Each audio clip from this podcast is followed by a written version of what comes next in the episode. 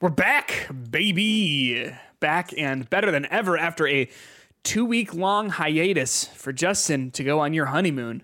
We're back. And I'm going to tell you something, Justin. So we just got done recording our bonus episode, uh, and it was all about your honeymoon and, and whatever. So if you're interested in that, um, patreon.com slash hitboxpod. But a bunch of stuff happened in my life while you were gone and so many things that like I- I live my life looking for the intro of next week's podcast. Like, what am I gonna say? you know what I mean? Like, I mean, that's I don't know if that's sad or, or impressive. Like one well, of it's the two. just it, I- it's just like I I always want to like open with something just like, hey, this happened. This was weird. You know what I mean? Um, and like so much, I have to choose over the, over like two and a half weeks of what happened in my life for you to, to like open and talk with you about. I mean, like I could talk about pineapple on pizza and discovering that I like that actually. yeah, it's good. Um, I'm moving, which is exciting. Uh, I bought my first pair of like real shoes. What? Wait, what? recently? Okay, I mean, I've been buying. I've been buying the same pair of Vans, like black Vans, since I was a child because they're black shoes and they go with everything and they look fine. Um, but I bought a pair of like, like, like. Uh, uh, uh, Nikes, like Dunks, as as my friend helped me figure out shoes to buy because I was like, I'm an adult. I should have more than one look, you know? Um, I got my first cavities in my mouth as an adult, which made me feel like a little child. Um, the UFO congressional hearings, man. That's like I'm all over that. I started replaying Dark Souls 3. All of those things we could have talked about at length. But Justin, I think the one thing that I that, that truly trumps everything else i- that I want to talk to you about is um I did the Barbenheimer double feature.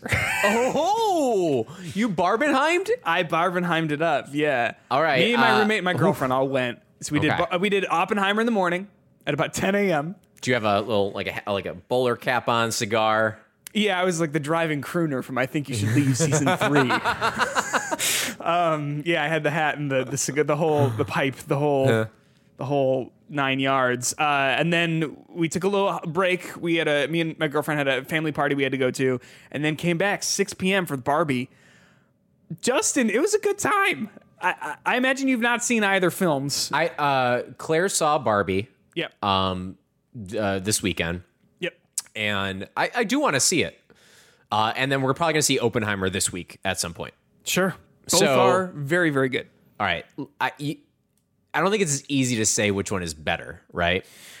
we had this conversation, uh, me and my roommate and my girlfriend, about like how do you like you can't even compare them because they're just Yeah. like doing different things, right? Um, I would say that just like in my life and where my brain like tends to like come back to, I liked Oppenheimer more, um, but that's just because I like I like movies about complicated people and, and that like delve into the complexities of why they are who they are and, and all that sort of stuff. Um, and Barbie is not that. Barbie is more, I mean, it's more lighthearted and fun. And there's like, um, I, I think its message is just as easily dissectable as the like the themes and whatever in Oppenheimer. But um, for me personally, I liked Oppenheimer more. But I so really enjoyed. Barbie. I think for me, I have not, and I don't really go to movies in the theater like Barbie. Yeah. Right. Like that's generally not like what I would do. I'm interested in seeing it, but I don't necessarily know if I want to see that in theaters. Mm-hmm. Oppenheimer is one of those like I'm not an IMAX person, right? Yeah. So I think seeing that movie in theaters might be nice because of how it looks visually. Like that's the advantage I get to seeing that movie. And like I, I usually see movies if it's going to be a spectacle, like a visual spectacle, Yeah, or yeah. I don't want to get spoiled. I don't think I can get spoiled on Barbie. Probably not. No. I don't think I can get spoiled on Oppenheimer. Spoiler Nope. alert, it works. Yeah, and he and he he feels all sorts of ways about it. But I am getting to the point where I'm worried about not so much the spoilers. My YouTube algorithm has come up to the fact where I keep hearing information about Oppenheimer that I just need to see the movie so I'm not spoiled on too much of the history before I experience it. Yeah, because I, I didn't know anything about him. Yeah, when, when I saw it. Um, but no, I, I would say it's that is definitely a movie to see in theaters. Also because it's long and and complicated, and I think something great about movie theaters. I'm not to be one of those guys who's like, well, you got you got to see them in theaters to really get like whatever. I don't care. See him in a cinema. Yeah, you know what I mean. Like, like it doesn't matter. Watch it at home. I don't care. Um, but because it's so long and complicated, it does. I think, in my opinion, really benefit from being in a theater where you like. There's nothing else to do other than watch. That's it. your You know I focus. mean? Yeah, where I you're agree. watching it at home, you're like, oh, you're doing the laundry, or you know, you're texting whoever. Whereas, like in theater, you are paying it solely uh, focused on on that movie. But um, very good, very fun, very fun idea. Glad that we as humans got to get. Sorry, not sorry.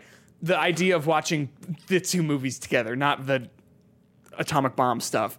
Um, I'm glad that we all got together and said, you know what, it'd be very fun if we saw these two things on the same day. Well, and like I think a, a big thing about it too, it's that I, I think both movies. I actually I don't think both movies necessarily have a broad appeal that you would assume, right? I think you would you would traditionally look at like the Barbie movie and the Oppenheimer movie as being like, oh, that's a Christopher Nolan, that's going to be like one of those like dense like heady movies, Yeah. and the Barbie movie this light fun kids movie. Which first of all, from what I hear, Barbie's not really a kids movie. Uh, no, no I would say that it's like a PG-13 Lego movie. Right, right. Does that make sense? Yeah, yeah, yeah, Yeah. So I think it just by that branding, it helps both movies because I think more people see Oppenheimer than if it wasn't Barbenheimer, and more people Yeah. are going to see Barbie than if it wasn't uh, Barbenheimer. So I think that's a really cool marketing thing because it does find a way to link to audiences, much like was that uh, uh, uh, video game based? It was Doom and Animal, Animal Crossing. Crossing. Yeah, right. like yeah, those two things. Like you just have those that that crossover, and I don't think that hurts the marketing for the other one. It just kind of helps, and you might bring a couple more people along with it. So, good on you, Barbie. Good on you, Oppenheimer. Except maybe not. It's a good movie, man. I, Yeah. It goes there. It talks about all that. I thought it was quite interesting. No, no. So you heard it here first. Both Barbie and Oppenheimer are good flicks. Yeah. I would recommend them. And I, I don't know. I also like doing a double feature like that is also just kind of a fun thing to do if you've got the time. You know what I mean? If you've got a Saturday for you know free and, and whatever else. But um, Justin, I'm just I'm glad that you're here. I'm glad to be talking about video games with you because a lot happened while you were gone. Believe it or not, not just in my personal life and me buying fucking shoes and getting cavities and whatever. Um, I can't wait to talk about all about it with you. It's Hitbox.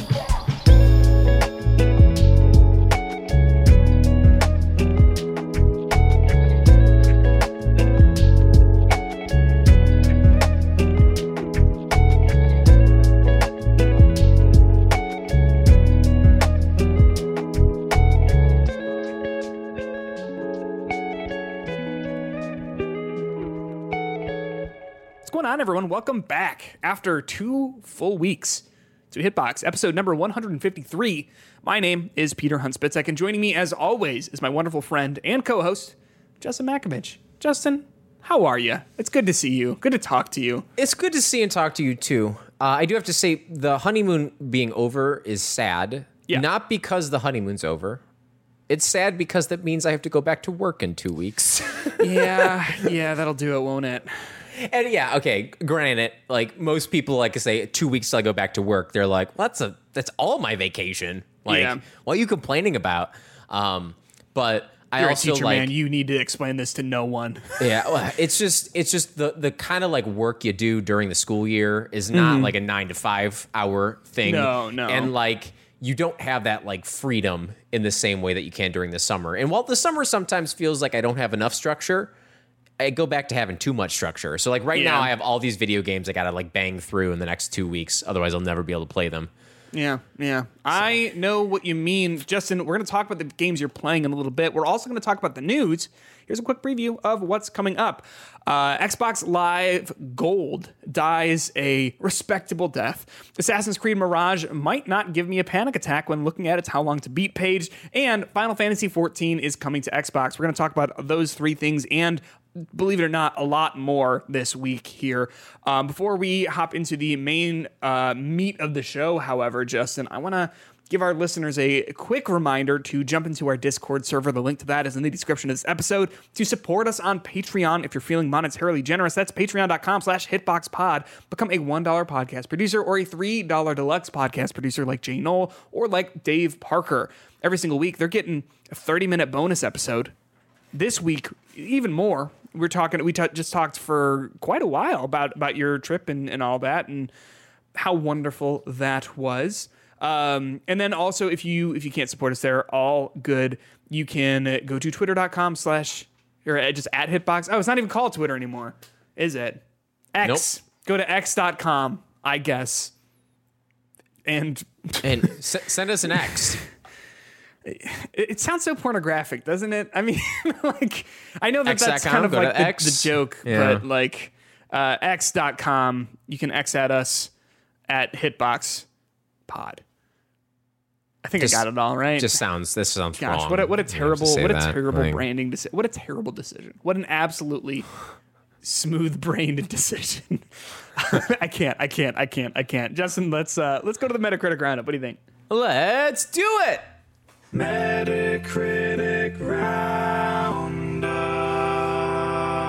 One, two, three, four, five, six games in the Metacritic roundup. Just you know, over the past few weeks here. Um, I thought you were gonna do one, two, three, four. I declare them words, or I went with that. uh, there's there's a lot from the in the Metacritic roundup here. I, I don't have much to say about everything, but I do want to touch on um, the things that did come out. Uh, just starting with Disney Illusion Island. This game is a Metroidvania shown off. Um, I think we saw it at E3 this year, maybe Summer Game Fest. Uh, I guess because E3 didn't happen, right? Um, this is a Switch exclusive Disney uh, sort of platformer Metroidvania game. Uh, scored a 73. Uh, seems like people like it all right. Um, but I don't know. Is this something that you had your eye on at all? Yeah, a little bit. I mean, I, I think when I hear people like talking about this game, like the biggest, like I hear a lot about like the music is awesome, the art is awesome, the design looks awesome. Yeah. it's just too easy. and like, I get that, like to a certain point, and we'll talk about this maybe a little bit with the, one of the other games that we're going to mention um, in the the Metacritic. But like, just because a game is easy, like that doesn't mean it's bad or like I don't know. I feel I I find it weird to associate a score with the difficulty of a game. Like that to me, that just seems like a little bit of an odd. I, I think like it, something being easy or not like i think it is a is a fine line right um where if something is like too easy let's say to me I, that could be a knock because it could just be like um it, it's a little mindless right like i don't have to think enough critically about what i'm doing to play this and that you know can be a plus for some things and some and in other cases not you know what i mean um but yeah, I don't I don't know. I, I don't like I guess if you were looking for a challenge, I might not have gone to a Disney game. right, Yeah, I mean, right. like, like I'm not trying to be a dick. I'm just like just trying to think it out, right? Like I just I don't know if that's where I would go, but um Because if that's the case, why is why isn't Final Fantasy 16 like a like a seven? You know, weird. Some some think maybe it should be. We'll talk about that later. Um, But yeah, so yeah, I mean, uh, I think th- this game also has uh, good accessibility in the in the level that you can make the game basically so you don't take any damage. You can make the game so you have like one heart. Like you can find a way to make this game challenging. And just because that's not like the standard, d- like you can make the game harder if you think it's too easy. You know what I mean? Like I, Yeah. I and I, I think like with the Dark Souls thing, people say like, "Oh man, you know, you, there should be difficulty level settings," but I never feel like that is something that it's too hard. This game gets knocked for necessarily, unless it's like hard because the mechanics are bad. You know what I mean? Well, I think I think that's the other thing too, right? Like if a game is like like okay, let's talk about Dark Souls, right? Like those games are like challenging, right? But in my opinion, um they're not like unfair. They just ask a lot of the player. A lot for them to understand and, and a lot uh, for them to like be, get skilled at, you know. Um, and so that to me is something that's like worth mentioning and talking about how the game deals with its challenge and stuff. But then you have something like I don't know. Um, I guess I don't really have a good example of this, but like a game that would just be simply too hard. You know what I mean? Where it's like, oh, th- it's not something I can really do. It's just like I die instantly in this Oregon moment, Trail. You know? It- sure, something like that, right? Like just like it's super punishing and like like there's nothing to do uh, about it. You know what I mean? Yeah, Um, yeah. but uh, yeah, I uh, probably won't play this, but it's also good. to- I don't know. It's good to have a game like this if it's Yeah, for I children think- specifically. I think, you know, But even if it's for children, I don't think thinking about like when I was playing Guacamelee with Claire, she didn't like it because it got a little frustrating, and like I feel like this could be a good co-op experience to play uh, with Oh, sure, someone yeah. and like get them introduced to Metroidvanias. Um, and the, p- people also knocking it's like ten hours of a game. too Fine. short. It's good. It's Too perfect. short? Too short? How long was Metroid uh, Dread? Huh? Yeah, it's fine. And two hours of that playtime for me was the damn final boss fight. You know? Yeah. So No, I, I think ten hours is fine. Yeah, everyone, yeah. everyone, stop. Everyone, enough, enough with this. It's fine. A short game is good. yeah. Um, because also like for me, if if your game is short but like doesn't like run out of steam, like perfect. Yep. Like literally perfect. Whereas like if it's it overstays its welcome, And especially if the game "Ah." is like too easy, right, or whatever you want to say about it, like Boy, yeah, I'm, I'm good You're that. you're really hint. We're really hinting at Final Fantasy 16 here, aren't we? here's here's an here's an early take about Final Fantasy 16. Now that I've beaten it, that game should have been half its length, and I would have liked it way more, way way way more. Uh, but we'll get to more of that in a minute. Here, uh, next game is Remnant 2. This game is on the PlayStation 5, where it scored an 80, a PC on PC, where it scored another 80, and on Xbox Series X, where you guessed it, it is an 80. So 80 across the board for Remnant 2. Um, thoughts on this? Did you ever play Remnant from the Ashes, the first one? Uh, no, but this is basically, if I'm correct, and in, it, it, like you can correct me if I'm if I'm wrong here. It's like a uh, shooter. the pitch is this is Dark Souls with guns. Yeah, it's but it's like a sh- it's like a multiplayer shooter kind of, or is this single player? Uh, you can play it single player, but uh, from most reviews and stuff that I've seen of it, it's like single player is fine, but you're gonna have a, the best time if you play this with multiple people. Yeah, and I think that is cool. And I mean, they come out with a second one, makes it better. I, I think it scored similarly to the first one. I think. Um, I think a little bit better. If a little bit better. Um, and like people clearly have, uh, you know, a want for games like this. Um, and I, I go back to the surprising success that uh, what's that bro shooter that came out on uh, Game Pass a while ago? I I more specific. Um, The the one with the powers that we had the demo for that I kind of like that you beat. I didn't, but it was like Alien Planet. Alien Planet Bro Shooter Powers uh, Atomic Heart. No, I didn't play no. that one. I No. beat it. I beat it. Yeah, it was. It's like a multiplayer game, but or single. You could do it single. There's loot. Oh fucking! Um, Yeah, you got it. It's in there. It was on Game Pass. It was Yeah, like Square yeah. Enix. Uh huh. yeah. Uh, I did not like it. I really didn't like it. What was this damn game called? it's gonna bother me now. Bro shooter game Uh, pass uh, Game powers. Pass. Shooters. By Broforce. It's not Broforce. No, that's what I thought you were talking about. I was like, I did not play that Yeah. much. Outriders. Outriders. Um, and regardless, Outriders I think was a pretty average game in itself, but it did find uh, like people who played it multiplayer wise when it first came out. Like it was kind of like shocking how many people were playing that game when it first came out. Yeah. So you have a game that is not the same obviously with this one, but like you have a game that has this like co-op mechanics that's like a souls like that people can play together. I think that's a, that's a good sign for success for a game. Yes. Um, and it's like one of those things. Like the more I'm looking at it, the more I'm like, "Oh, this might be a fun little game. Is this on Game Pass? This is not. Uh, Okay. I will say so. Remnant One was on a PS Plus game, so I've actually Oh, played. Remnant One. I played uh like two hours of it um, with with my friends.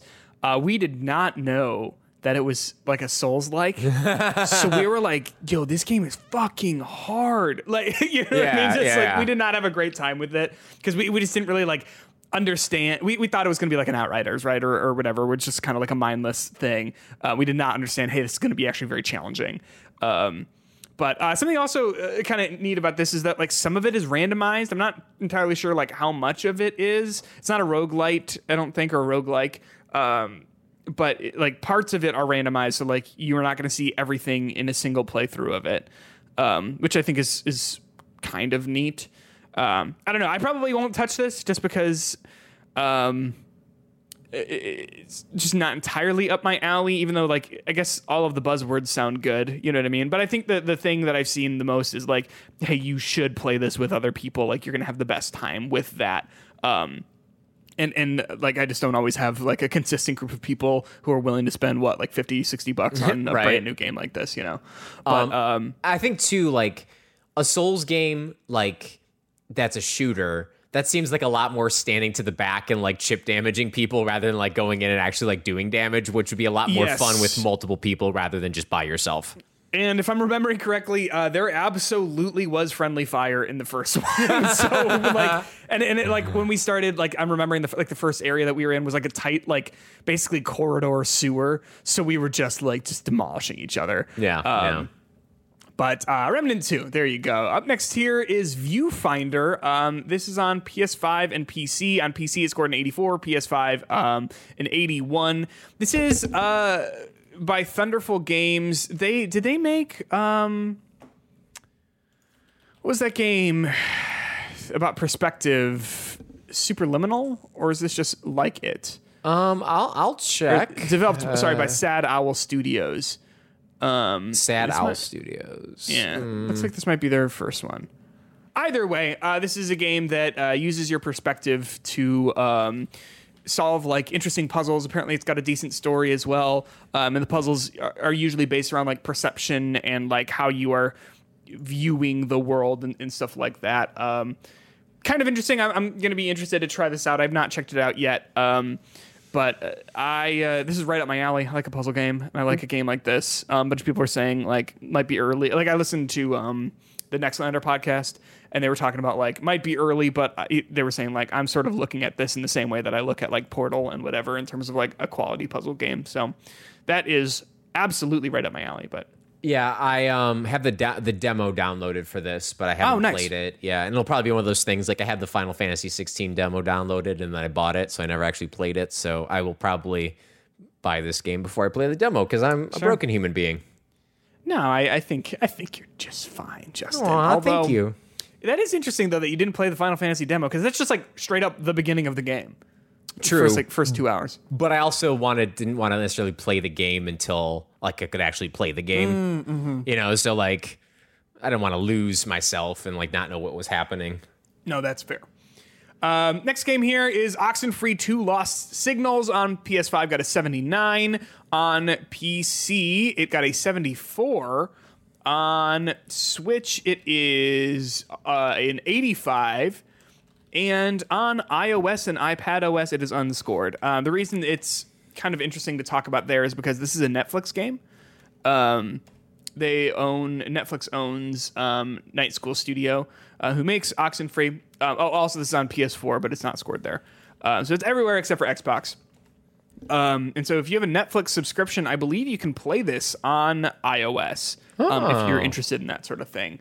Um, this is, I think, their first like major game that they've published. I think they did like some Stranger Things thing at one point or another, but like this is like the first like notable game that they have published, um, which I think is kind of interesting. But um, did you play the first Oxenfree? I did, and I didn't really like it. I did. I thought it was like one of those like stories that they were trying to build to an interesting mystery and it just never went anywhere. Like by the time you get to the resolution of the story, it was just kind of like, eh. Yeah, I was. I didn't even finish it. To be entirely honest with you, which is wild because it's like not that long. Yeah. um, to my understanding. Um, but it sounds like this is a game that if you like the first one, you will like this.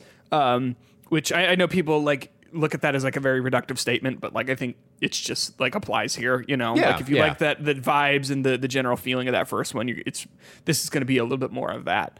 Um, I don't know. I, I probably w- won't touch this. Although the fact that I can play it on iOS with a Netflix subscription like that does actually kind of sound enticing to me. But Yeah, but I mean, if I wasn't grabbed by the first story, I doubt this is going to be one that grabs me. yeah, I guess that's you know? that's it too, huh? Um, that's just I don't know how. like I don't know what they would have to do to to make me really be into it. But For it to score like a 90 would would be like yeah, yeah, Maybe you know, this that's is actually different. probably a good point. That's because I was looking good the first the first meta, the game Metacritic is um like a 78, same similar 78 to 81 Yeah, depending okay. on what you're doing. So Also, I lied earlier about uh, Remnant. It scored about the same on the first Oh, one as the second well, one did. yeah. Um, more, of, more of good. Um, moving right along, uh, Exoprimal. this is that Capcom game. This is the zo- not zombie uh, dinosaur shooter game that they showed off when last year at, at the Game Pass uh, at the Xbox um, showcase, and it is on Game Pass. Um, here are some scores on the Xbox Series X. It scored a 73. On the PlayStation 5, a 67 and on PC also a 67. It is also on PS4 and Xbox One, although those are both unscored. Um, and like I said, you can play this for free with Game Pass. Um, so I gave this a whirl, and I would say that these scores are pretty accurate. This is a pretty shallow game, uh, in my opinion, but um, it's it's dumb, but it's fun. like like it's it's severely stupid but in a way that I think is is pretty enjoyable. Um, but uh, what what what do these scores tell you? I, I'm surprised you said it was fun. I, I mean, it's it's just like does the idea of shooting seven million velociraptors with in a mech suit like does that excite you? It does for me. Uh, so, uh, like. That's so fun. You, know what I mean? You've played this game. Let me let me ask a couple Yeah. prodding questions for the game. About four to five hours, by the way. Okay, so that's everything you could ever play, right? You're done. Game over. Uh, basically, Yeah. basically. Um, all right, tell me about what makes this game not better. Uh, like like why isn't it why isn't it better? Yeah.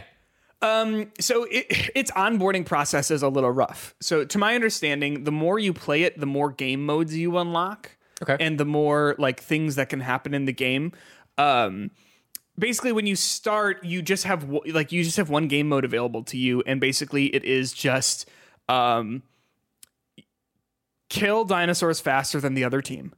It's like a, it's like a team based hero shooter essentially. Kill dinosaurs faster than the other team and complete objectives faster than them. And if you win in the race, you win the match. As you go, however, as you play more, you will be introduced to newer objectives and newer interesting things. So instead of like kill 120 velociraptors, it'll be like, hey, you need to just like hold out and kill 900 of these fucking guys. Which is awesome. You know what I mean? But but the fact that like that sort of stuff is not immediately given to you, um, and, and is like unlocked as you continue to play, and it's like not clear that that you're building to that sort of stuff. It uh, it, it made me feel like at, when I played it for you know four or five hours, I kind of went like, okay, I've seen all I need to see here. It's fun, but like I don't know if I'm ever gonna really think about this again. You know. Um, but if they had said like, oh, you know, keep playing and you will um, you are will unlock this, or if they just had it unlocked at the beginning, like I would have more to like kind of sink my teeth into, you know what I mean, and, and do whatever. Um, but it is fun. I do like it. Um, wha- uh, class system. You said it's kind of like a hero shooter. What are the different classes like? How many are there available, and do you have to unlock any? So you, uh, there are three different types. There are like assault classes. There's healers, like support characters, and then like tanks. Um, this game is very Overwatch in a Yeah, way that I, like, but I would say it is handling things better than Overwatch is right now. Heyo. Um, I think like its story, like I've skipped most of its story stuff because I just don't care. It, it's this type of story that like it felt like they gave someone a year to work on, and that person like was so excited for it, but it just is too much. You know what I mean? It's like Yeah. like you are like hopping dimensions. You got sent back in time, like all this sort of stuff, and it's like too much, too much. I just want to shoot dinosaurs, you know. Um, but y- you get more story snippets as you play in between matches. So like I think like Overwatch has a story, but like I don't fucking know anything about it because I didn't read a comic book that they published six years ago. You know what I mean? Yeah, yeah. Um, eh, whereas like if they just like you know had like a little two minute cutscene in between playing matches, like eh, that'd be kind of cool. Um, but so there's like three classes, and then there are multiple characters within each class. I think there's two or three free characters in each class, and then uh, this is just with like playing it on Game Pass. So I don't know, maybe they're unlocked fully if you bought it. Um, there's an additional character for each class that you don't have access to, um, which I mean, it, I, I do think is kind of a bummer because it's like fun to be able to play the full game, you know. But like for me, for someone who's playing like a live service game like this for free on Game Pass, like I can't necessarily fault them for that. Like I do understand it. And also, there is like enough there to play for free and never want to spend money. I don't know. Like, like I guess that was just my instinct with it. Um, but I was not like offended by the like microtransaction stuff. But I know that some people in their reviews have sort of pointed out that it's kind of miserable like that. I mean, taking taking any microtransaction thing out of it, like should you or should you not have them? To me, you have a game that's not scoring well, that has a, what, an economy of microtransactions that you need to play for not just cosmetics but for characters. Yeah. that doesn't sound like a winning combination for a game that is going to have legs for years down the road. Like this is one of those that a year later I wouldn't be surprised if they either make everything free and cut support for it, or you know, you know what I mean? Yeah, like yeah. It, it just seems like again i think cer- certain games like apex that that's one of the games that you have to buy characters for Yeah, Um, yeah. but that game's not going anywhere you No, know what i mean forever. Yeah. yeah um but this one though i think i would be wary of putting money into this economy just because of that but i actually you know i'm pretty like this gameplay for it that i'm kind of like looking at from good old ign over here looks actually pretty interesting Give it Um, a shot, man. It's it's yeah. on Game Pass, and the thing too is too that uh, that makes it like so like the comparison to Overwatch really really simple is like each character has like two or three things they can do, and that's it. yeah And yeah. and that is like so. It, it just makes trying th- new things like really simple and really easy. You know what I mean? Um, there's a really great um, little blurb from uh, a a review on Game Skinny by Samuel Samuel uh, Moreno, which just says occasionally occasionally T Rexcellent. And uh, I think I think I think the blurb here uh, is actually really solid. So let me read this to you. It's, it's a little long, but I think it's worth it. I had so much. f- The, Game Skinny uh, Samuel uh, Samuel Moreno gave it a seventy. And it says this I had so much fun with Exoprimal, and I'm looking forward to playing more. That being said, it feels a lot like recommending a show to, uh, to someone where it doesn't pick up until about 10 episodes in. I believe it's worth, worth pushing onward until the game opens up more, especially if you're playing with friends, but I also wouldn't blame anyone for not wanting to deal with it. There's a lot of content planned for Exoprimal, including a new mode, new exosuits for the first season. That uh, should make a full price tag a lot easier to swallow if you're interested in buying it, although my recommendation is to play it through Game Pass if you can. It might stumble a little bit and naturally uh, carry the uncertainty of a live service title, but I wouldn't count this as a mark against Capcom's recent uh, record. If they manage to support it right with quality contents, life will find a way.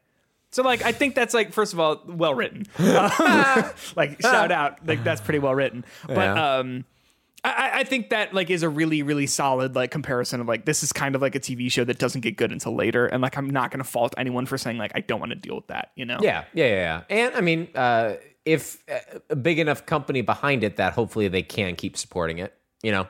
Yeah. It's not like this is a like a smaller indie dev doing this. I this. still have it downloaded. Like it's like it wasn't like uh it wasn't like what was that game Redfall where I was like fuck you. you I know still, what I mean? I, like, still play Redfall every night before I go to bed. I bet, I bet, and I bet. I wonder, is that game fixed? Do you think, like bug wise? Like, I don't like. right? I think even Phil Spencer was like, "We can't fix this game. This isn't a patch sitch. This is just No, put it out and deal with the consequences." Are they gonna do more content for it? You think? I would just Are pretend it never save it? happened. Yeah, I would do that. I would Yeah, try it never and just happened. move on. Uh-huh. Yeah, this is not a No Man's Sky. Um, this is a, a piece of shit. No, I think that's actually super fair. Like the over under on like, is this worth saving? My answer was just like no. no, no, cut our Um, losses.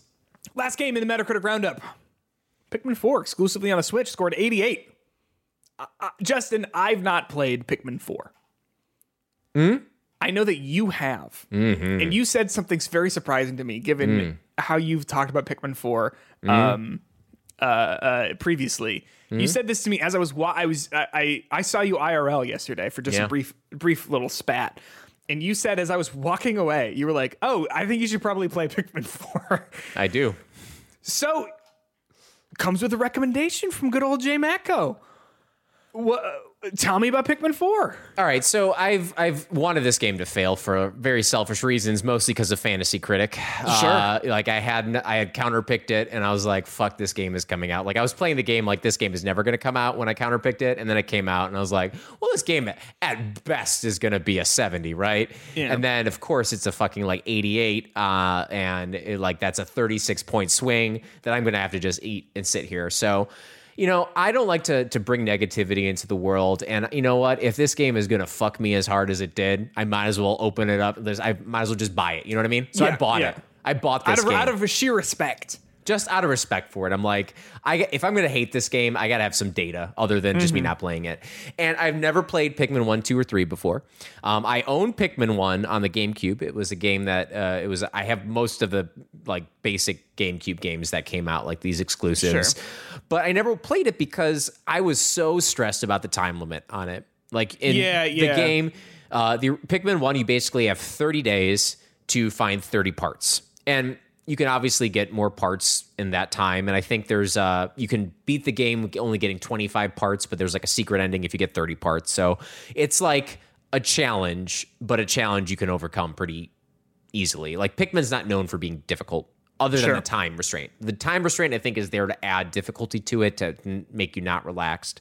Um, Pikmin two I think got rid of most of the the specific time things. You had two characters that you could go back and forth between. Pikmin three kind of brought it back. You had to like uh, get enough fruit juice in order to make smoothies or some shit like that's a Nintendo. Um, Yeah. But it wasn't as like bad as the first game was. Um, and then Pikmin 4 is just like, you know what? Screw it. No time limit. We're still going to count your days. You're still going to have a day night cycle that you can't be out at night. But we're going to make this game so uh, it's going to be like more of a cozy, relaxing game. And I'm like, okay, I'll buy that. And I'm going to buy this anyway. So uh, I was in Paris when I decided to purchase this or when it came out. Um, and for whatever reason, my Switch didn't connect to the the five star hotel. Pff, it's Wi Fi. Um, it kept bringing it me to speaks French and yours speaks English.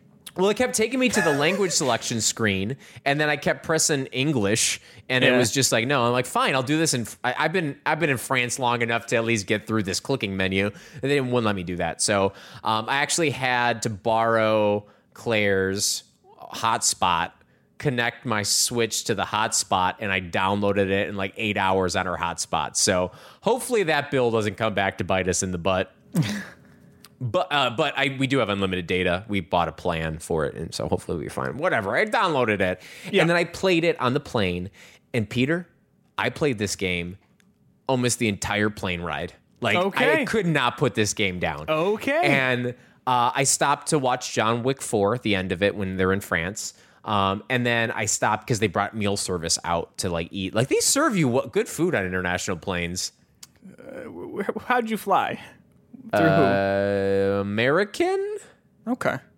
I mean, like Yeah, I'm sure. I They gave they gave you a spread. They gave you a hot thing. They gave you bread, butter, cheese, crackers, desserts. They came around with ice cream. They're like, "You want some ice cream?" I'm like, "What the f-? like? Yes, I would like ice cream." They gave us a breakfast. They gave us a breakfast burrito. They gave us a, a lunch wrap. Like they were just they were throwing food at us, Peter. dang. So I played Pikmin for most of it, and I gotta all say, it. I would have never expected me to like this game as much as I do. Yeah.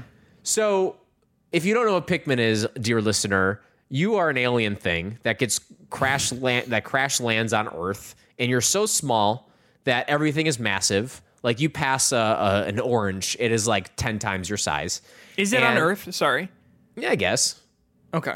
Like they have like literally like the items you can pick up. Like they have like treasures that you collect, which is like a Nintendo DS. I remember seeing the like the Game Boy Advance or something like that. Yeah, and, and they, they call it like an advanced system. You know, like Yeah, they, they name them like silly, stupid things, like people who don't know what they are. Um, unless there's a, a turn at the end of the game and you suddenly meet a human that you have to like throw all your Pikmin at and kill. Maybe Yeah. that's where it goes, but it's it's not. It seems like a kind of like humans are gone and you're just in the world, whatever yeah. like you're literally one of the levels one of the starting levels you're in for a, a brief period of time is like a house like you're going under the kitchen table you're like going through the living room under a couch finding stuff the potted plants um, so you're basically an alien and you control these little plant creatures called Pikmin. And you can hold a ton of Pikmin at a time. And there's different types of Pikmin from the fire resistant red ones to the swimming blue ones to the electric yellow ones to the strong purple ones to the hard to move rock ones to the freezing ice ones to the flying ones. Like there's, there's a a ton lot of variety, yeah, a lot okay. of variety. Um, and you basically are exploring this world in order to find collectibles, find parts of your ship, find crewmates, and not only are you exploring the world, they also have these caves that you jump in, that you explore these caves that have different levels to them. And these are straight up like puzzle rooms almost, like you would see in like a Mario game. When Yeah. you are given a limited number of Pikmin and you have to like go through all these different floors of these puzzles, fighting bosses, fighting enemies, uh, doing puzzles, making sure you have the right amount of each Pikmin in there. Um, and all this while you're also collecting more treasures and more resources and things like that. And then they have these two other game modes, sort of, that one is called a Dandori battle. And Dandori is the the they call into the game the art of like organizing and using your time effectively, which is like what half of this game is. Sure. And it's basically you and another person, a computer or real life person, that you basically have to collect more shit than they do in a time limit. And you start Okay. with no Pikmin, and you have to like grow Pikmin. Then you have to use those Pikmin to either fight enemies, collect items, make more Pikmin, interrupt your other person, and then you're running around like getting power ups that like you know might make the it's like Mario Kart power ups make their screen inky. Maybe get a free Pikmin. Maybe get this like rare power up thing. So it's like a head to head battle that I think would be pretty challenging at times. That you're trying to like maximize. You're running around all these places. Um, and then they have these tower defense areas that take place exclusively at night. So, yes, for the first time in a Pikmin game, you get to play at night. But most Pikmin are scared of the night, except for these glow Pikmin that you get. And basically, you have these bases that you have to protect, and you take these Pikmin that you can either use to sacrifice to attack someone, gather material, um, or kind of like just defend a little area. And all these like rabid monsters are like attacking your bases and coming towards your bases. And as those progress, you have to like break up multiple bases. You have enemies coming from multiple places, and you're trying to like get enough of the glow Pikmin and then thinking, am I going to attack? Am I going to distract? Am I going to gather more stuff? And there's all these little choices you have to make. And I never really got what people were talking about. Like, this is like sort of an RTS game until I kind of played this game because the whole idea is you're given your units of Pikmin. Right now, I have the ma- the maximum capability of holding 40 at a time. And you have to decide, all right, what three Pikmin types do I want out at this time? Because they only let you take three out at a time. Okay, so great. You pick the three that you want. I want the electric, I want the water, and I want the rock ones. There's a lot of those things here. How many of each do you want? Well, I want 15 of the electric, I want 15 of the rock ones, and maybe only 10 of this type. And then you basically have to go around the world and try to like decide like all right five pikmin here to do this one pikmin here to do this. I'm going to run back and do this. Oh wait i have a bunch of pikmin who are back at my base who have done with their task. I gotta go get them. So you're kind of running around and doing all this stuff and trying to maximize this stuff. But i think why this works for me is that there's no time limit. You have a day that you have to get this stuff in so i'm just trying to like make sure that i use my day effectively. But i mm-hmm. don't feel like there is any kind of penalty for me experimenting. And in the process of doing this, you're getting better at organizing your Pikmin. You're getting better at the controls, which allows you to go into these Dandori battles and be more efficient at that and to be better, whether you're playing a human or a computer. And then the tower defense is a nice kind of break up to everything that you're doing. So there's literally so much that you're doing, so much to be collecting, so much strategy in like a very casual way. There's a lot of strategy, but it's like very easy to try stuff. Um, this game also did something that I don't think happened before that you can basically rewind. You can rewind to your last save, rewind five minutes, rewind a minute, rewind to a certain moment that you did in the day. So if you like fight a boss, like there's this one, one of the first bosses you fight is this giant slug thing that basically like rolls around. And if your Pikmin are out on the ground and it rolls around, it just kills them. So I had like 30 Pikmin in one roll just die. And I was like, well, that sucks. Oh, you so can- you're but you're able to just rewind it before. Yeah, like, rewind to the beginning of that and- thing. Oh, okay, so not even way before that, like literally 30 seconds before I fought this boss and they, they all died. You just rewind back to that point, all your Pikmin are back, and you can try it again. So there's a lot of cool experimentation. And from what I'm hearing, the more you play the game, the more of these kind of modes that get unlocked that make it more challenging as it's going on. And I think one of my complaints that I keep hearing about this game is that it's too easy. No, it's not. It like I think maybe if you're just trying to like do every little thing perfectly, I think there it maybe it it's straightforward. It's like not super difficult, but Yeah. like learning how to organize these things and like trying to go through and not kill your Pikmin, you can make it harder that way. Um, these Dandori battles, trying to get the high score to those, it can be difficult to do that. Like I think like a lot of there's there's so much there's so much going on in this game, so many different ways of playing that each time you start a day, you can go in a million different directions and not feel like you're doing the same thing over and over again. And that being said, the exploration of these worlds is just interesting enough as it is. Finding how to use your Pikmin to get around these worlds is interesting enough. Um, the, it- I just think there's so much going on and it's so interesting. And maybe because this is my first Pikmin game and I don't have necessarily other things to Yeah, kind of yeah, compare what it mean. to. But I think this is such a good way to get people on board. And I think it's an easy enough story to follow. I think they do a great job of slowly giving you more without it being overwhelming. That maybe if you've never played before, you won't like. Uh, if you've played before, you don't like that kind of slow thing. But I think I've just really been constantly pushed forward in a way that has been interesting. I've played it about 10 hours at this point, and I feel like I could play it a lot more times with before I would get bored. Even if I would just keep doing the same things I'm doing now, and I know it gets Yeah. different from where it is. So I, I mean, I gotta say, I highly recommend this game. I think it's a lot, a lot of fun, um, different than what I'm used to. And as much as I said it could be like an RTS, it's like a, it's like an action game kind of. If you think about your Pikmin as ammo, like that's a different way about doing it. You're just trying to like Yeah. go around the world and be as efficient and quick as possible. So Are you surprised recommend. that you like it so much? yeah, Because I, was I, was surprised to hear that from you. I imagined that you would play it and think it was fine, but Yeah, I bought this like that. I bought this out of spite. You Yeah. know, like I can't, not a spite might be a wrong word, but like I'm like this game is g- reviewing better than most Pikmin games do. People are saying it's like a good starting point for the series. I, let me just try it. Like I've never tried a single Pikmin before. Maybe this will be the one to do it, and I think so. Um, and I I don't feel like I've missed out on anything because I haven't played the other ones. I feel like this is a great starting point. Um, and Oatchi, your little dog, which I haven't talked about, I think is also kind of a game changer because in addition to controlling your Pikmin, you can control your little dog and you can send your dog to fight. you Oh, can send your dog out to collect things. You can send your dog out to be your little car to get you around faster. And when you get on Oatchi, all your Pikmin also get on him. So it makes it a much more contained. So they're not like all over the place getting like all over, like it makes combat more fun. Um, it, it makes exploration more fun. Um, and you also have all these cool upgrades that you can do that you can make Oatchi stronger. He can carry more stuff. He can walk faster. He can be resistant to fire. He can be stronger against enemies. Like there's all these little things that you have to do that, yeah, is it the most like, is it difficult? No. But like,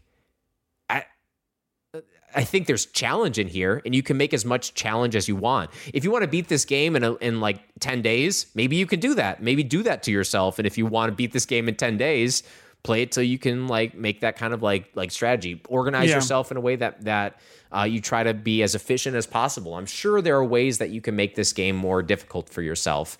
Um, that being said, I, there's some times when I'm like literally like this is hard. I'm avoiding these enemies. I don't have the right Pikmin. I don't want to lose them, and I still feel like you know I am a baby ass gamer, but um, I don't know. It's great. It's fun. It's what I expected, but also more than I expected. Sure. So, um, if I may take things away from Pikmin, there is one more Metacritic Roundup game. I lied. It is called Hello Kitty Island Adventure. All right, let's pull that up.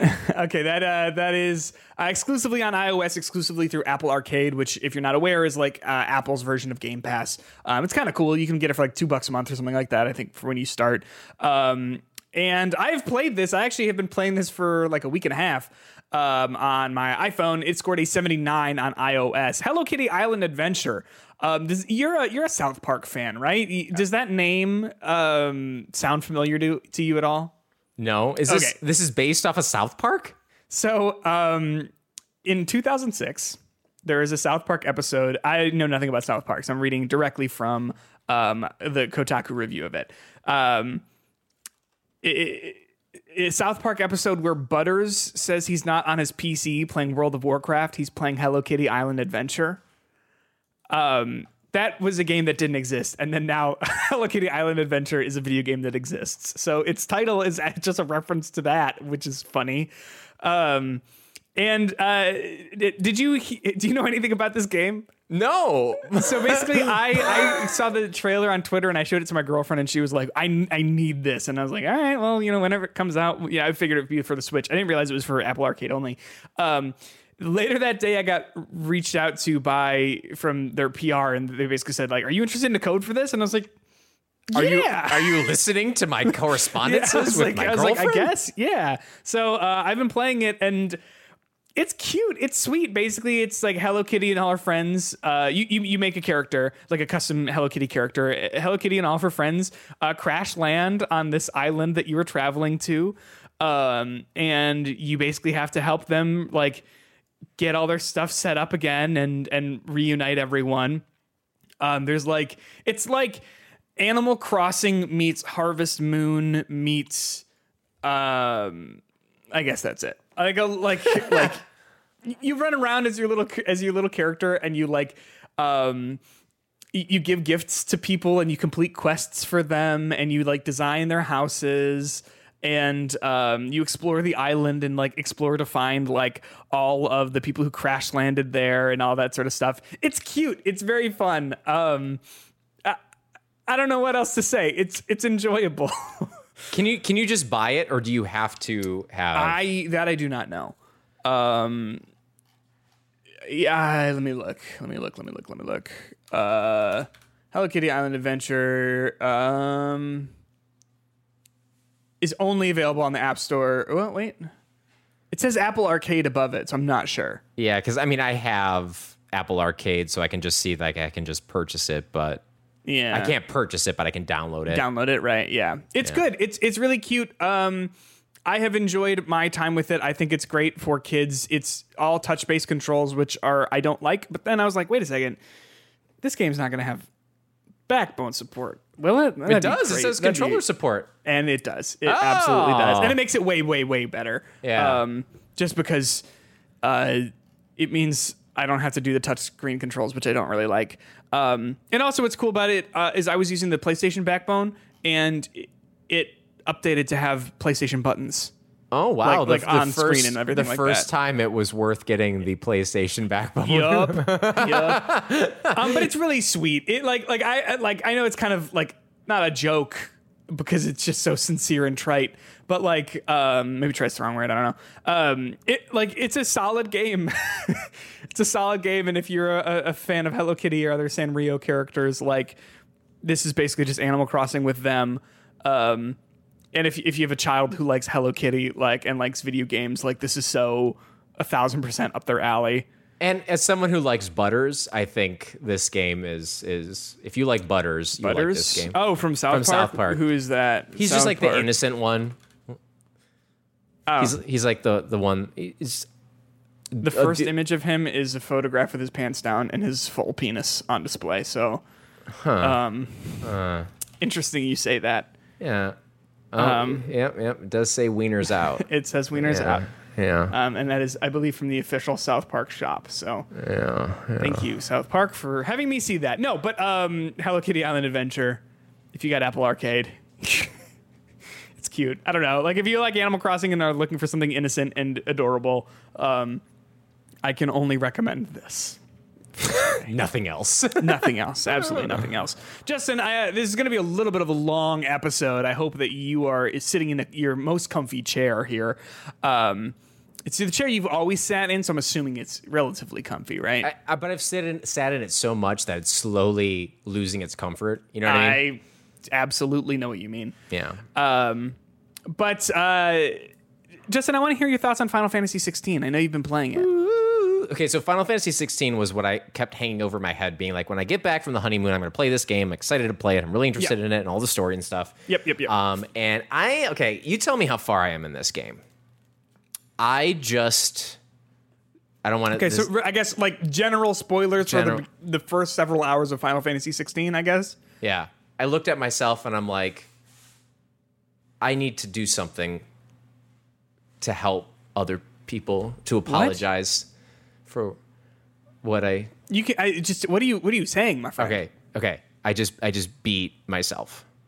Oh, you have accepted the truth. Yeah, I've accepted. There you, You- go. you press, clicked pre- press. X. Yeah, plus yeah. Accept the Accept the truth. Yes, yes. Um, so I've accepted the truth is what I've just done. How far am I in the game? Do you? How many Eikons do you have? Just two. Okay. Technically three now, but two. but really only it only two that you can like equip. Yeah. Like maybe the first fifth of it. Okay, so okay, there we go. That's that's where we'll go with this. Um, so I probably played it for like ten hours. I think it's hard to tell because I've just like My PlayStation ca- like clock. You know how like when you go over the app, it'll have like an hour count in the bottom right corner. Mine, I beat it at forty, okay, so and I did Ah. every side quest. I did every. hundred percent, man. Did you get Yep. that plat? Did you get that No, plat? you have to play through it twice to get the plat. Oh, okay. No, thank you. now I have been engrossed with this story from the beginning. Yes. um, and it was there's a certain part in it, and I texted you about it that was a little bit of a spoiler because I'm like, if this is if what I think is happening is happening, it's interesting. If it's not, they just are bad at editing. Thank God, what I thought was happening was happening. So let's let's talk a little bit more explicitly here. Uh, we are going to be talking about Final Fantasy 15, i- its story up until the moment where you click LNR to accept the truth, um, which is like the first fifth of the game. So if you are uninterested in those sorts of spoilers, uh, there will be a time code in this episode description as to where to jump. Um, so they're just we, we don't we don't have to talk like In, in like secret hushes. Yeah, yeah, yeah, yeah, And I imagine like for people who've played it, they will be more interested in hearing this as well. Yeah. Um, so explain to me what you mean about what you thought might be more interesting and, and whatever else. So there's this big the, the moment that happens at Phoenix Gate when Yes. uh, the people start attacking your uh, brother and your father, and basically um, your brother starts to hulk out and gets so mad his dad just gets murdered in front of him, and he hulks out. And by the way, he hulks out because he's like, I have to do what my brother wanted me to do, what Clive wanted me to do. So that's kind of why he hulks out. He felt so weak, and now he's like, I'm gonna like, I'm gonna take over, and I'm gonna protect my dad, like Clive told me I should. Yeah. Hulks out into the, the Phoenix, and then he starts like going crazy, and then all of a sudden. Uh, you cut back to Clive, who sees the Phoenix appear beforehand, and then he starts to get a headache like Harry Potter, and his arm starts hurting. Um, like uh, who else hurts? Uh, their arm hurts. Uh, I don't know, Harry Potter. And um, Yeah, all of a sudden, cut on his arm, doesn't he? yeah, yeah. And you start looking over and you see this hooded guy like w- mouth something, and then you kind of like pass out. And then all of a sudden you cut, you're the Phoenix, and you fight this other fire thing that has just like appeared. And the way the game makes it look is it kind of makes it look like you're Clive watching, you see this hooded figure watch something, and all of a sudden you see this human like man form go up in flames, then all of a sudden this other Eikon forms. So it kind of seemed like they were trying to make you think that the hooded creature was the Eikon but the way and specifically after you you do this kind of thing you cut into this like hazy moment where you see the second fire Eikon beating the phoenix to death and you're clive and you hear clyde's voice and you see this like fuzzy like image of that happening being like no don't do it no! And he's like going like crazy or whatever. Um, and then you kind of like see the phoenix die.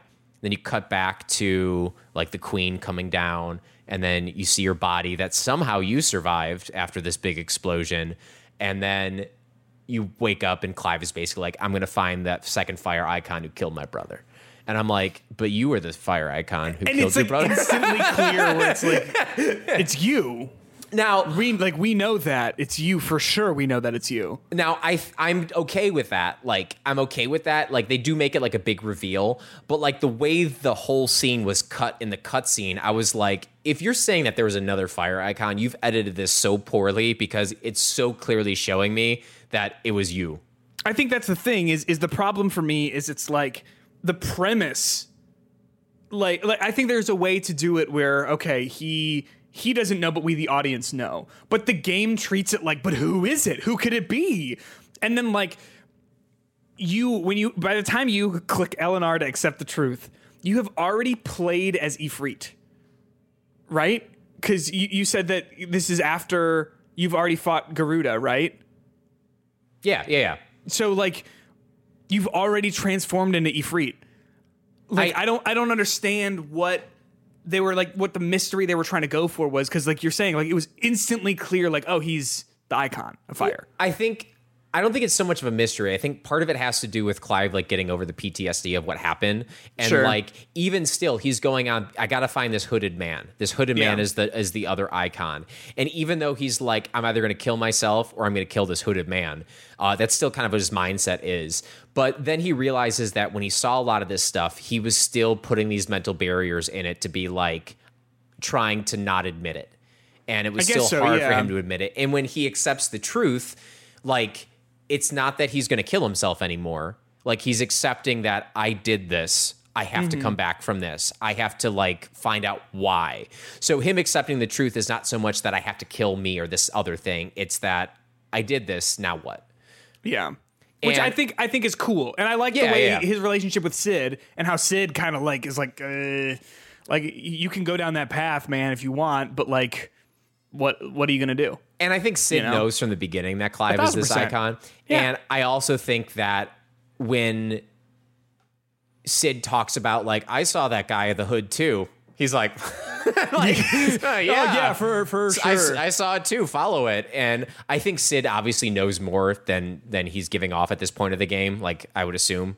I Um, don't remember where he starts talking about certain things and whatever. Yeah, but- yeah. Well, I mean, I would just assume he's going to come back because I, I just came to the part where you see the the big guy being like, "I'm going to kill you, Cid." the Titan Uh, guy. uh, Titan. Yeah, uh, uh, Hugo. Hugo. Yeah. Um, so um like I think all that stuff like I think it's still very interesting with how they're they're going about it. Um I think the idea that you have um Clive and Jill walking through their former kingdom and you see all the people like genuinely like taken aback by that and like you look just like your dad and both of you are walking in here and they have like this hope that they're seeing with it. I think they do such a good job of building this world out in interesting ways. Um i can't wait to Yeah, like like yeah here's here's what here's my problem. Yes you are right. And then they don't like, like they do for the i think the first half of the game is really good and i think the story is really engaging and everything and then something happens uh, you will know exactly what i'm talking about like there's a big change and then i think the story just sucks for the second 20 hours of it where it's like tr- like like there are some nuggets that I like. But basically, anytime they get into any of the capital cities is when it starts to get interesting. But like even then, it's just I guess it's more interesting because it's like oh something is actually happening. You know, it, and, and like the first half of the game, I think is really interesting, and it does have more of that character focus. And then I think it really loses it, and like big things start happening in the second half of the game, but the, the characters don't change. Like I, I want to do like a spoiler cast with you once you finish it, like uh, to so I can speak more specifically. But like, I, think the first half is really, really good and really compelling and interesting, and then just doesn't go anywhere with that. And like Jill as a character just like stops. Like I, I get why people have are frustrated with her as a character because she goes from being like someone who has like opinions and like all this sort of stuff to just like being there, and that's it. You know, like ah, it, it's frustrating because you are right. It is so interesting and exciting, and then it just doesn't go anywhere. But um i i am interested to see like i think i've kind of talked about the combat with you a little bit Yeah. um this is this has more to do with the story rather than the combat itself but i keep saying i wish this was just something i could watch sure, um and like instead of having to play it like i would much rather watch it and the combat is fine like there's nothing like wrong with it it's all right. Yeah, it's pretty just good. it's just fine like Yeah. i'm not and i was trying to think like why did i like final fantasy VII remake so much and combat kind of reminds me of, of of each other a little bit but i think it was more there's more strategy involved in planning in Final Fantasy VII remake than I feel there is with Final Fantasy 16. 16 is Yeah. much more about executing button prompts while 7 is button prompts but also like thinking about how you're setting up your attacks to get the most powerful things possible. Especially with you're managing the full party in Final Yeah. Fantasy VII, and like uh, when you fight with like Jill, like she's doing like cool attacks and stuff, and I'm like, I w- w- wish I could have timed that agency. so that it could have yeah so that it could have you know like worked with me as as I staggered this enemy or, or whatever you know Yeah, and I think my problem becomes the, and I think this is only going to get worse. How you have to beat each enemy is almost the same. You oh it is not almost the same you just hit them with your sword until they die right. Well, that is it. What I mean is, you hit them until their stagger goes down. Once their stagger goes down half, you hit them with a big combo. Then once their stagger goes all the way down, you hit them with all your big powerful things, and Yep. then rinse and repeat, rinse and repeat, rinse and repeat. And maybe there is some sort of elemental difference advantage that happens. There's not. Okay, great. Because I haven't noticed that, so I just kind of like switch back between powers based on um, very few things, by like which is available now, and just go through Yeah. them as soon as they pop. Um, and I think the combat is a little bit better once you are having you're flirting with two Eikon abilities at the same time because it just gives you a little bit more layers and stuff. Um, but like you know, I just had a big fight with uh, uh, an Eikon, and it was just kind of like the same as a fight with a little person that I just fought, except he was bigger. yeah So I think the combat itself, I think as the game keeps going on, I'm just going to keep thinking, I just wish this was something I could watch. But I'm scared that you say the story gets a little bit trite um, with how it just kind of like develops. And I think a part that I really didn't like, I thought the game had been really paced well with the story. Obviously, a lot of cutscenes, um, but I didn't care because I'd rather watch cutscenes than anything else. You get to this place in Eastwood, Eastboro, whatever the fuck the name of the town is, and you have to like basically do all this like stupid like walk here to help a bridge get made, and like in Martha's Rest yeah, Martha's Rest. It wasn't. It wasn't like a side quest, but it felt so side questy.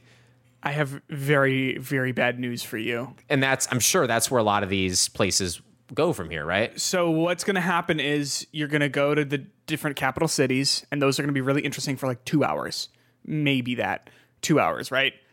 And then after that you've got about 4 hours of that of of just side quest bullshit that just you have to do so eh, eh, so uh, what I did and like I know that like some people are going to like gasp and say like oh you didn't you didn't give it a fair shot I gave it a fair shot I anytime it was not something that I found to be immediately interesting or or about the characters that I really liked, skip just skip through all that dialogue because there's nothing to it. It's fluff, right? Like, did you do this stuff in Rosaria yet with the with the brothel? Mm-mm.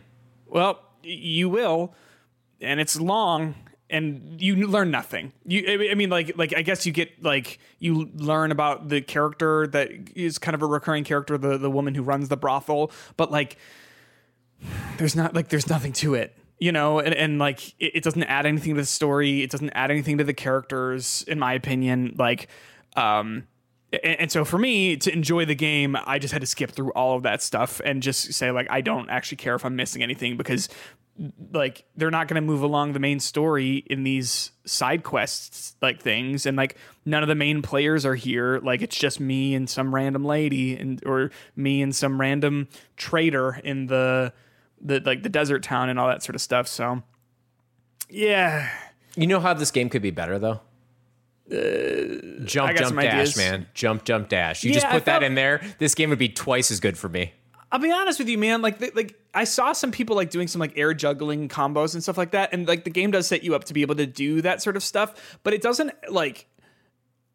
I I thought there would be more like abilities that would like launch enemies and stuff like that into the air that you just don't, you know. And, and most of the enemies that you can launch are not hard enough to require you to do anything more than just and that's them. the other thing too right like um you want to know how you win every encounter at the very beginning upgrade the it's it's the it- every Eikon like you only have two right now or maybe you have three. Yeah you have a third like thing in the center of the Eikon abilities. But basically every Eikon has like four abilities uh ifrit excluded um where you have four abilities and three of them one of them is like your circle button and then two of them are like additional like face buttons and then the third one is their like ultimate ability basically and the ultimate ability for the phoenix is like this big like aoe attack where like the phoenix wings come out of you and you burn everything a- around you if you upgrade that to its full potential you don't need to master it because mastery doesn't actually in- increase damage and whatever it just allows you to uh, assign the moves to different Eikons to basically build your arsenal better. Um, if you upgrade that, you will win every single fight at the very beginning because it's just an AOE health reduction attack that kills every basic enemy. Like it's it's kind of ridiculous, and uh, yeah, I don't know. Like I, my problem is like the more I played it, the less I liked it, which is a shame because I really, really, really liked it at the beginning. But like I thought it way overstayed its welcome, and like all of the things I was really interested in with its story um, either go unresolved or their resolutions were just simply unsatisfying. You know? Yeah, yeah.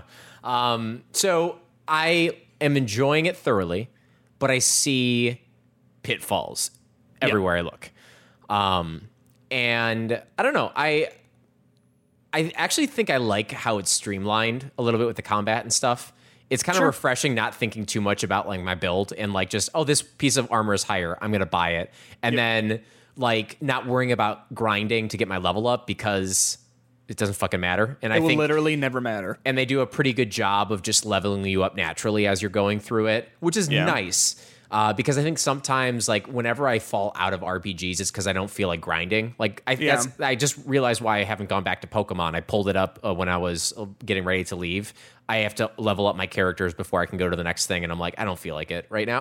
Yeah. Um, so I don't feel like I have to do any kind of grinding with it. Um, and some of these boss battle things are fucking awesome. the the moment like the moments in that game Yeah. are great and the boss Yeah. battles are great I, I think the whole um Garuda fight where you fight Garuda, the big villain, like the big Eikon, is awesome. Uh, and I think even the fight with Benedicta is great too. Like, Yeah. Those are like excellent, excellent moments. And like all of the big boss fights like that are great, are like really, really good. But uh, it's like like just a lot of time to get to those. A lot, you know? lot of bloat between it. It could have been a lot better if I think you just cut some of that stuff out. So, so I'll still keep playing it. We'll see. Hopefully, I'll be able to finish it. There's so many other things out there though that you know, we'll see how it respects my time. Yeah, and I also know though that like, I, like people love this game. Like you look at just look at the scores, like review scores and whatever, and like people really do really really like it. So like it is not. You, I don't know, know if you are going to share how I feel about it. You know what I mean? Based Uh, on based on how, you know whatever. But If if I were to make an assumption, I think I will like the story better than you do. But I think the problems you have with the combat being the same and then the repetitive nature of some of the story things, I think that's going to be the thing that kills me because I already see that stuff happening. Yeah, and and the, the problem is like it's just never going to get better. Yeah, you yeah. know. Um, and also, I'll say this: like, like I do, like I think the story is good in some aspects, in some places. Uh, I, I just think that like the big stuff that I was really excited to get to just like never comes, you Yeah. know, or never gets like a good resolution. But Yeah. Is there like Just- a fl- is yeah. there a flying ship in this game at all? uh, no. Okay. Why? Oh, I'm just wondering to, to know where the story's going. Uh, you want a, you want a good flying ship in a Final Fantasy game? Play Final Fantasy X, my friend. Oh, what about seven? Is there one in seven? Yeah, it's pretty cool.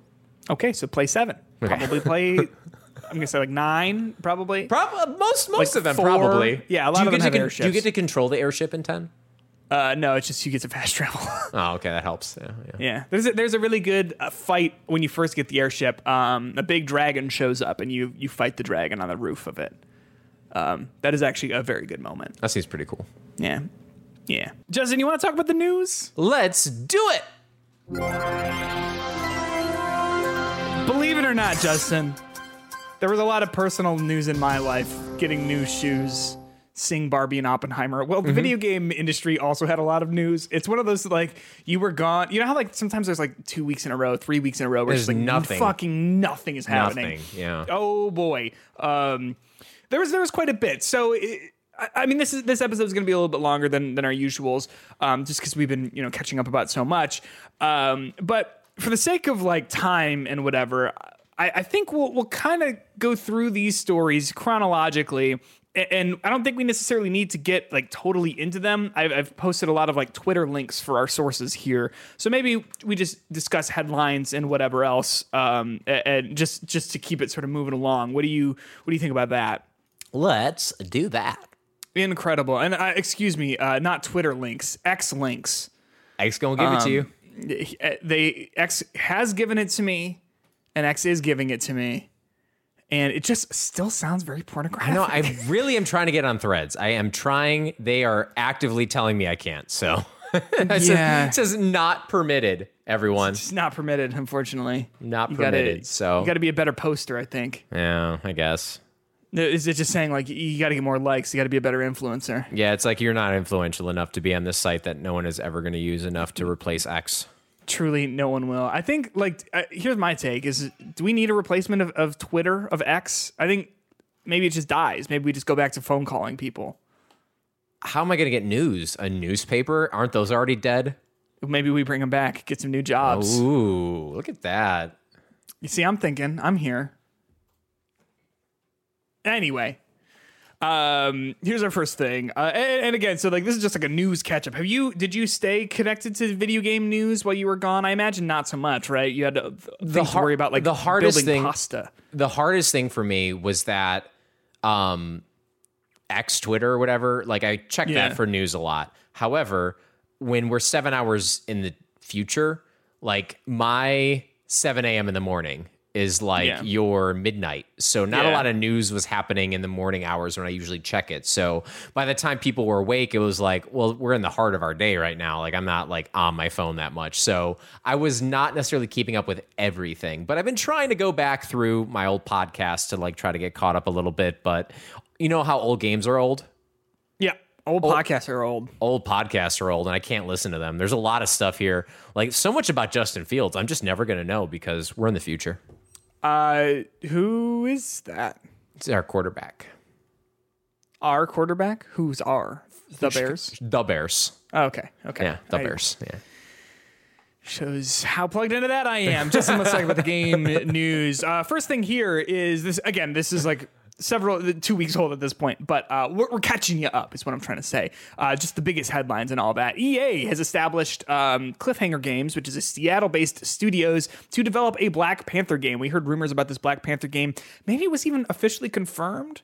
Um, a few months ago, a few weeks ago. Uh, but now we know for sure it is Cliffhanger Games from Seattle that is working on this thing. It is a single player experience, um, that a third person experience.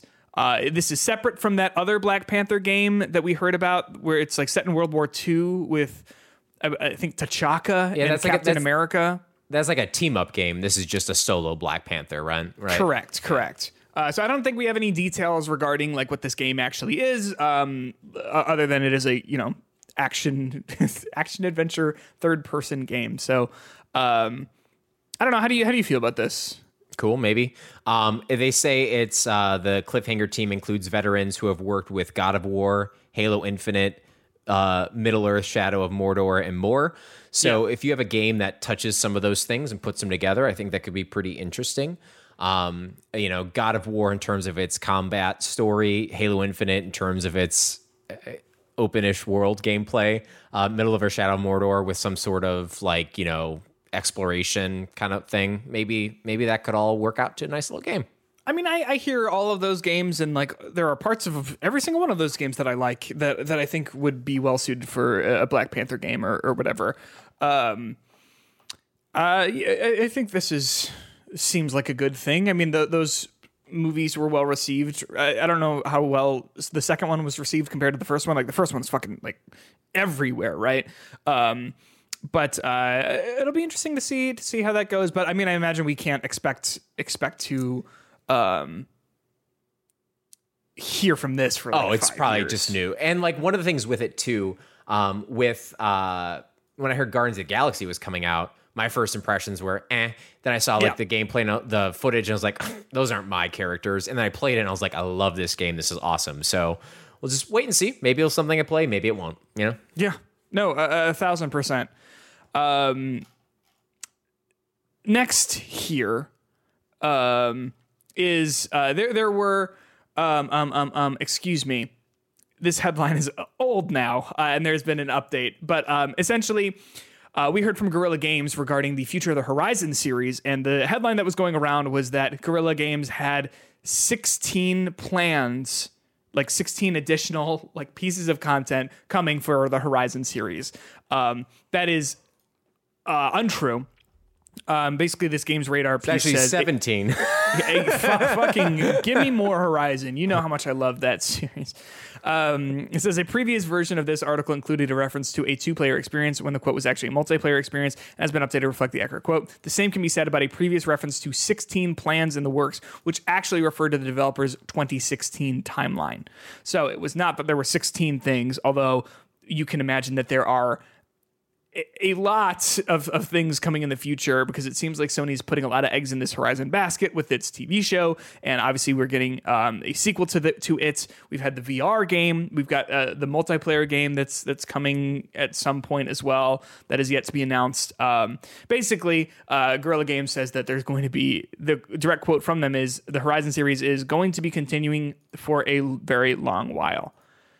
How does that make make you feel? Great. um, I, this is like one of those announcements that I think is like, yeah, um, like they're gonna make another Horizon game, and they'll probably have other like properties and stuff surrounding it. I mean, I don't think this is a surprising thing.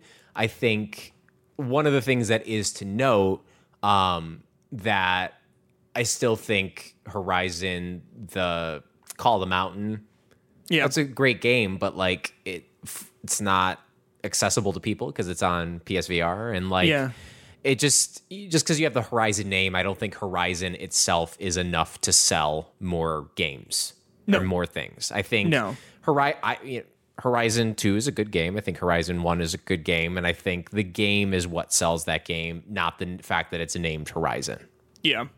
Um, So, yay, more Horizon. I'm excited. Um, also, that's a funny thing about the the 16 plans, like 2016, instead of like we have 16 individual plans for everyone.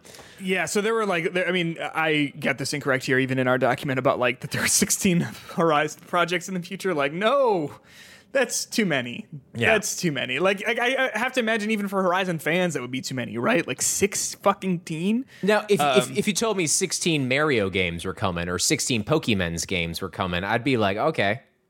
Sure, I guess, but like, 16 Assassin's Creed games, which is that are we uh, is that, are we off? I, okay, I got a question. I got just like, you are you are a fan of Horizon, right? yes. Are you itching for more Uh, Assassin's Creed? Horizon? Oh, um Do you know what I mean? Like, like, you Yeah. as someone who likes Horizon. Obviously, I could not give a shit if they never made more of these games. But like you as a fan of that series, like, are you like if you heard that there are 16 projects in the work, or you know several additional projects uh, um, aside from just the sequel that's coming, like. d- are- Does that excite you, or does that kind of fill you with like, oh gosh, that seems like a lot for a series for this particular series? I guess I'll answer that with I could play a Horizon game every three to four years. Okay, Um, and again, I'm not interested enough in Horizon as a property to get into the weeds with it. Like if they all of a sudden have like an RTS game coming out, I'm not going to play that because it's a Horizon RTS game. Yeah. Um, if they have a visual novel comes out with some side character or something, I'm not going to play that. But I do want to know what happens with Aloy's story. I do like the gameplay and the combat with the with the game enough. Um, I would say if like we get to Horizon Five, they probably need to have some serious gameplay tweaks to it for me to be still interested in it. Um, but I would play a Horizon 3. I would play a Horizon 4. Would I play them in the next two years? Well, probably if they came out, but I can't imagine them be very good. Sure, sure. But also, I've never played the Horizon DLC, but I am also not a DLC kind of person. So yeah, yeah. So there you go. Yeah. Expect more Horizon. They got a TV On show the coming out that horizon. I won't fucking watch. yeah. Okay. All right. I I What am filled if- with dread by more. All right. Oh my God. Well, look at this headline. Uh, Horizon 2 actress just cast Carly Rae Jepsen. Listen, you know I love her. Um, she was not well received for her acting debut as Cinderella back in like 2016. Uh, I think there's there's different. I think there are better places for Miss Jepsen to shine. You know what I mean? That Okay. uh, is not in the Horizon verse. Uh, Um, that said, it probably would make me watch one episode. You know what I mean? Like, like I, just out of curiosity. Remember, like the, when that Halo TV show came out, I watched like the first three, I think, and then was like, you know what? No, I can't. Yeah, yeah, Um, yeah. I it- probably enough to go like, is she in it? Like a lot or no? Um, yeah, I think I think there's be- places better suited for Carly Rae Jepsen than. Um, the Horizon series. Yeah. yes, yes. Um, but also, I don't know if anyone would do a great job if they were had to be Aloy. I don't know if you meant Aloy specifically, but I think Aloy's not a great character. it's, it's my take. It's my my take. Let's move on to the FTC. Uh, you know, we talked a lot about this. Um, uh, Microsoft has won its FTC. Um, uh, like that, uh, it has won won the um, dispute. Uh, what would you even call that? Like lawsuit? It was they were trying to sue it for, for it not to happen. They won. They defended. they got their- through. Yeah, they got. they through got it. through. Yeah. The FTC attempted to um, appeal, and then that was shut down as well. right. Raise your Um, hand if you're surprised, everyone. Ra- Yeah, no, I mean this this seems. I mean, we've talked about this a lot, right? Like, I don't know if there's a whole ton else to say other than just like it went through, and and we're still waiting for it to go through in was it Europe or Britain or whatever it uh, was. UK England? didn't they get through Yeah. a preliminary deal with that? I don't. I don't know. I think to pass it. But listen, gamers out there. I know you. I know you Talk like your. the I know, gamers. I know you like your teams. I know like you want one to be better than the other. So some people are happy for Microsoft here. Other people are pissed. You know, at Microsoft here. Um, I don't care about it. I think whatever doesn't really affect me at all. I think you should think it's a good thing that the FTC is looking at making sure when there's a big tech acquisition like this that they are not predatory to the consumer. And as silly Yeah. as some of those questions were towards this, because we are very keyed in in this stuff, there's so many other tech industries out there that I don't think we are the average consumer is as keyed up on. So I am happy to see the government trying to protect us as consumers even if it's for something that you think is like just a video game thing which it kind of is but it's also two big tech companies merging so and it sets a precedent, right? Like Right. for stuff like this in the future. Right, right. And I think a lot of these other mergers of big companies won't have as clear, obvious communicative stuff as Microsoft because I think we've said from the beginning that Microsoft, at least Phil Spencer, he's a businessman, but he's always seems to be a very good communicator with what their vision is. Um, so Uh, uh, also, like like in the vein of what you're saying, uh, there's this happened. There were 22 um, uh, House Republicans that signed a letter addressed to the FTC that basically said like you need to drop this case immediately. Um, and I'll just read you this little section that was in this IGN article here. Uh, it says the, this is a, a section from the letter that says the FTC's case against Microsoft acquisition of Activision is the latest in a series of actions that are clearly designed to impede legitimate mergers and acquisitions while ignoring decades of settled FTC practices across Republican and dem- Democratic administrations. Instead of protecting competition as Congress intended, the FTC has spent taxpayer resources seeking to block a deal that promises to expand customer choice and insulate a dominant foreign company from competition. Um, let me just say this to. Why limit it to just 22 House Republicans? Fuck you, all of you House Republicans. Um, but also, um, double fuck, fuck you for just generally your whole shit. But also, this, what a stupid letter. What a stupid letter. It is the FTC's job to block these sorts of things and investigate these sort of things, as you just said. And it's good for them to have done that and for them to have, like, as, like, to, to have looked into this as deeply as they had and I think it's right for them to have done that. And I think we should want for them to do that. Um, yeah, I don't know. like, Well, like just I what, mean- a, what a The the, fe- the fear of the S- FTC is that you're letting government have too much power in terms of company acquisitions and stuff like that. But like we're we we already do have people overseeing big acquisitions and stuff like that. So like I don't think this is like necessarily one thing that is worrisome. But yeah, No. maybe I just think we need we need to focus on this tech stuff because I don't know. I still don't understand NFTs, and who knows? Don't you want to make sure that um, that N- NFTs are regulated by some kind of government body?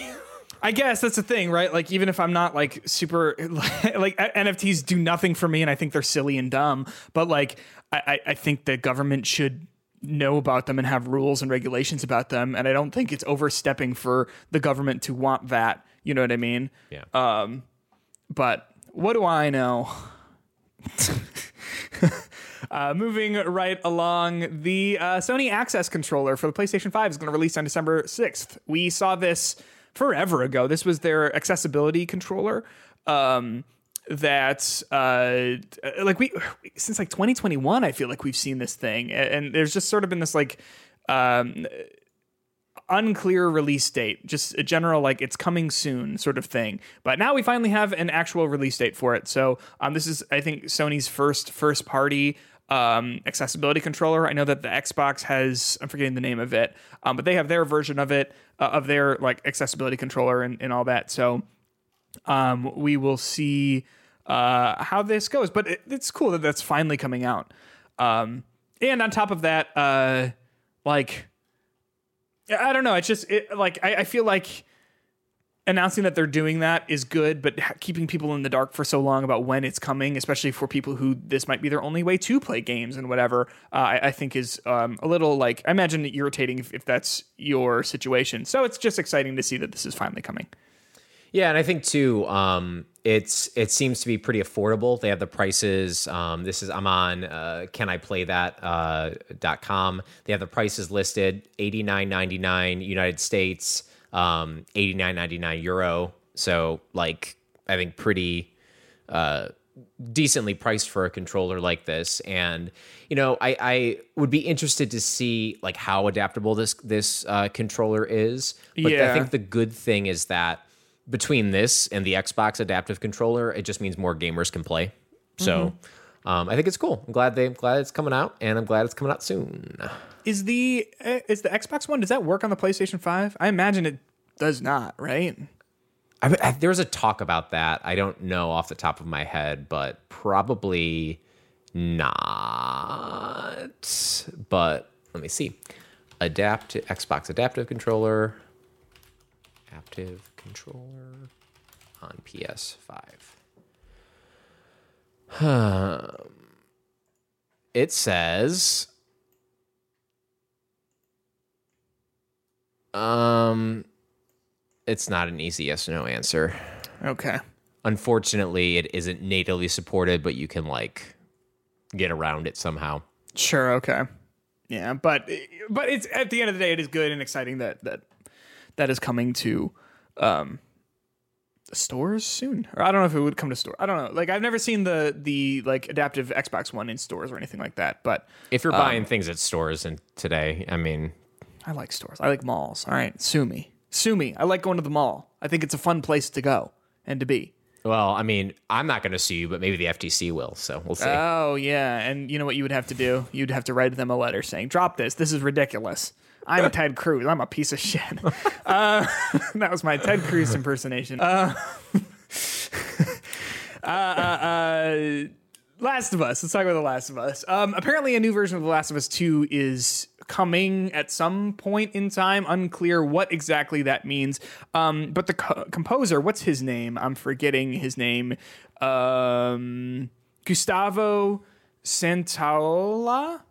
Um, I can only imagine how poorly I mispronounced that name, so I apologize. But he's the guy who does this, the Last of Us music. Um, you you know what it sounds like. You all watched the show. You all played the games, the banjo, the whole thing. Um, and so he well, basically said, if you got to the end, it's harder to play the banjo. You know what I mean? "It is it, that is very true." Although you only have five strings to worry about, four depending on what sort of banjo you're playing. Um, But in uh, The Last of Us 2, he has a cameo. Perhaps you know this. He has a cameo when you're walking around Jackson. He's sitting on the like he's sitting on a porch in Jackson playing the banjo, and you can go up to him and and like the dog Buckley, I think, is right there with him, and you can give him a little head pat. Um, and he's just sitting there playing the banjo. And basically, in an interview um, with a YouTube channel called Blender, um, which is a Spanish um, like YouTube channel and and uh, like radio show sort of thing, uh, podcast sort of sort of ordeal.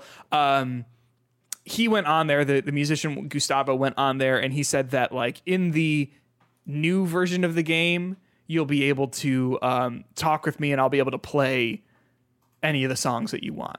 So it'll be like a little like jukebox thing. And so everyone was like, "In the what?" Can you can you it, it, what do you mean by in the new version of the game or whatever he said? I imagine he said in Spanish. Uh, he did say in Spanish, but Can you imagine if you go like, "Hey, Gustavo, um, can you play Hey Ya by OutKast?" And he just pulls out his banjo. It's this is exciting. I don't know, like like exciting and also like fills me with dread because every time The Last of Us comes up, there's just like so much like everyone like there's so much discourse and it's always like awkward and and like uncomfortable because people just get so heated about it. I guess, um, but. I don't know. Do you want a new version of The Last of Us Part Two, PS5 version? Uh, no. I, I don't think it needs it, but Well, I- don't know if it needs it or not. It's just one of those things. Like, I don't think I'm going to play it. It would be great to play it natively on PS5, like Yeah. you know, with better resolution, better frame rate, all that kind of stuff. Um, I'm sure they're like like they came out with Last of Us, like the not even the Last of Us Part One. They came out with the remastered version of it on PS4.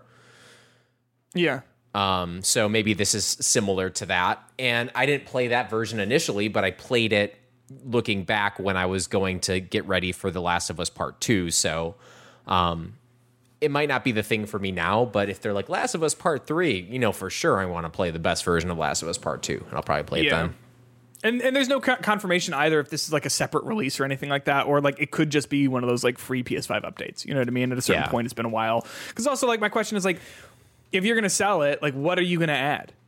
You know, like, like literally, like, what are you going to add to this game to make it worth, you know, having people buy it again? Because you know, I I- think also like public perception of The Last of Us is shifting a little bit in terms of like I think people are getting a little tired of it in the sense of like they are really milking this game series and there's just like not a lot to milk so far because there are two games and that's it you Well, know what i mean And, and I think the public negativity towards part two is much worse than other Oh, ones agreed, too already. So you bring it back, but again, I think it's the track record of Naughty Dog to re-release their Last of Us games in general. So a native PS5 version wouldn't be the worst thing in the world, even with slight additions and changes to it. It just open Yeah. up to a new audience and like preserve the game for longer. Um, so it's just the, the question for me is like you know if there is a new version of it what are they going to add to it to make it work if if it's a new version and if it's like a paid version like what do they have to add for me to, to buy it like i don't know and they're gonna call it The Last of Us Part Two Point Two.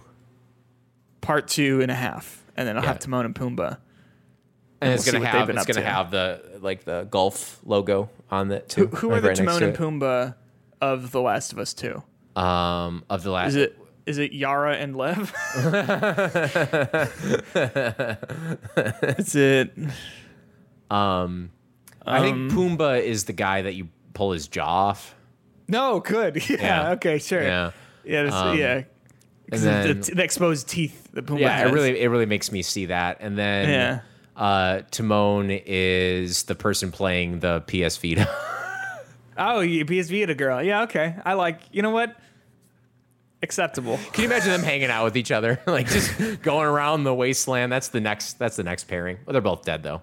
Yeah, they're both super dead. The- yeah, they're both very dead. Um, moving right along, Xbox Game Pass, uh, Xbox Live uh, Gold, if you remember, uh, which has sort of been the the staple of Xbox's like internet. uh, It was it was like their initial like internet service that like started with Halo 2 like back in the day um, is being sunset in favor of adding a new um, a new th- th- like tier to Xbox Game Pass. Um, I think this is the right move. So basically, now there are here's the full Xbox Game Pass lineup. You've got Xbox Game Pass Core, which is what Xbox Gold, Live Gold, is turning into, um, which is nine ninety nine a month.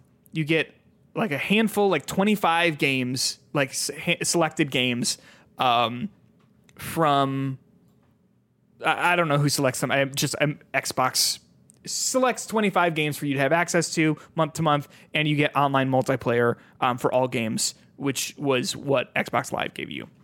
Now, then there's also Xbox Game Pass, um, just like the base version, which is 10.99 a month, which is the full um, access to Game Pass, but you don't get access to online multiplayer for free.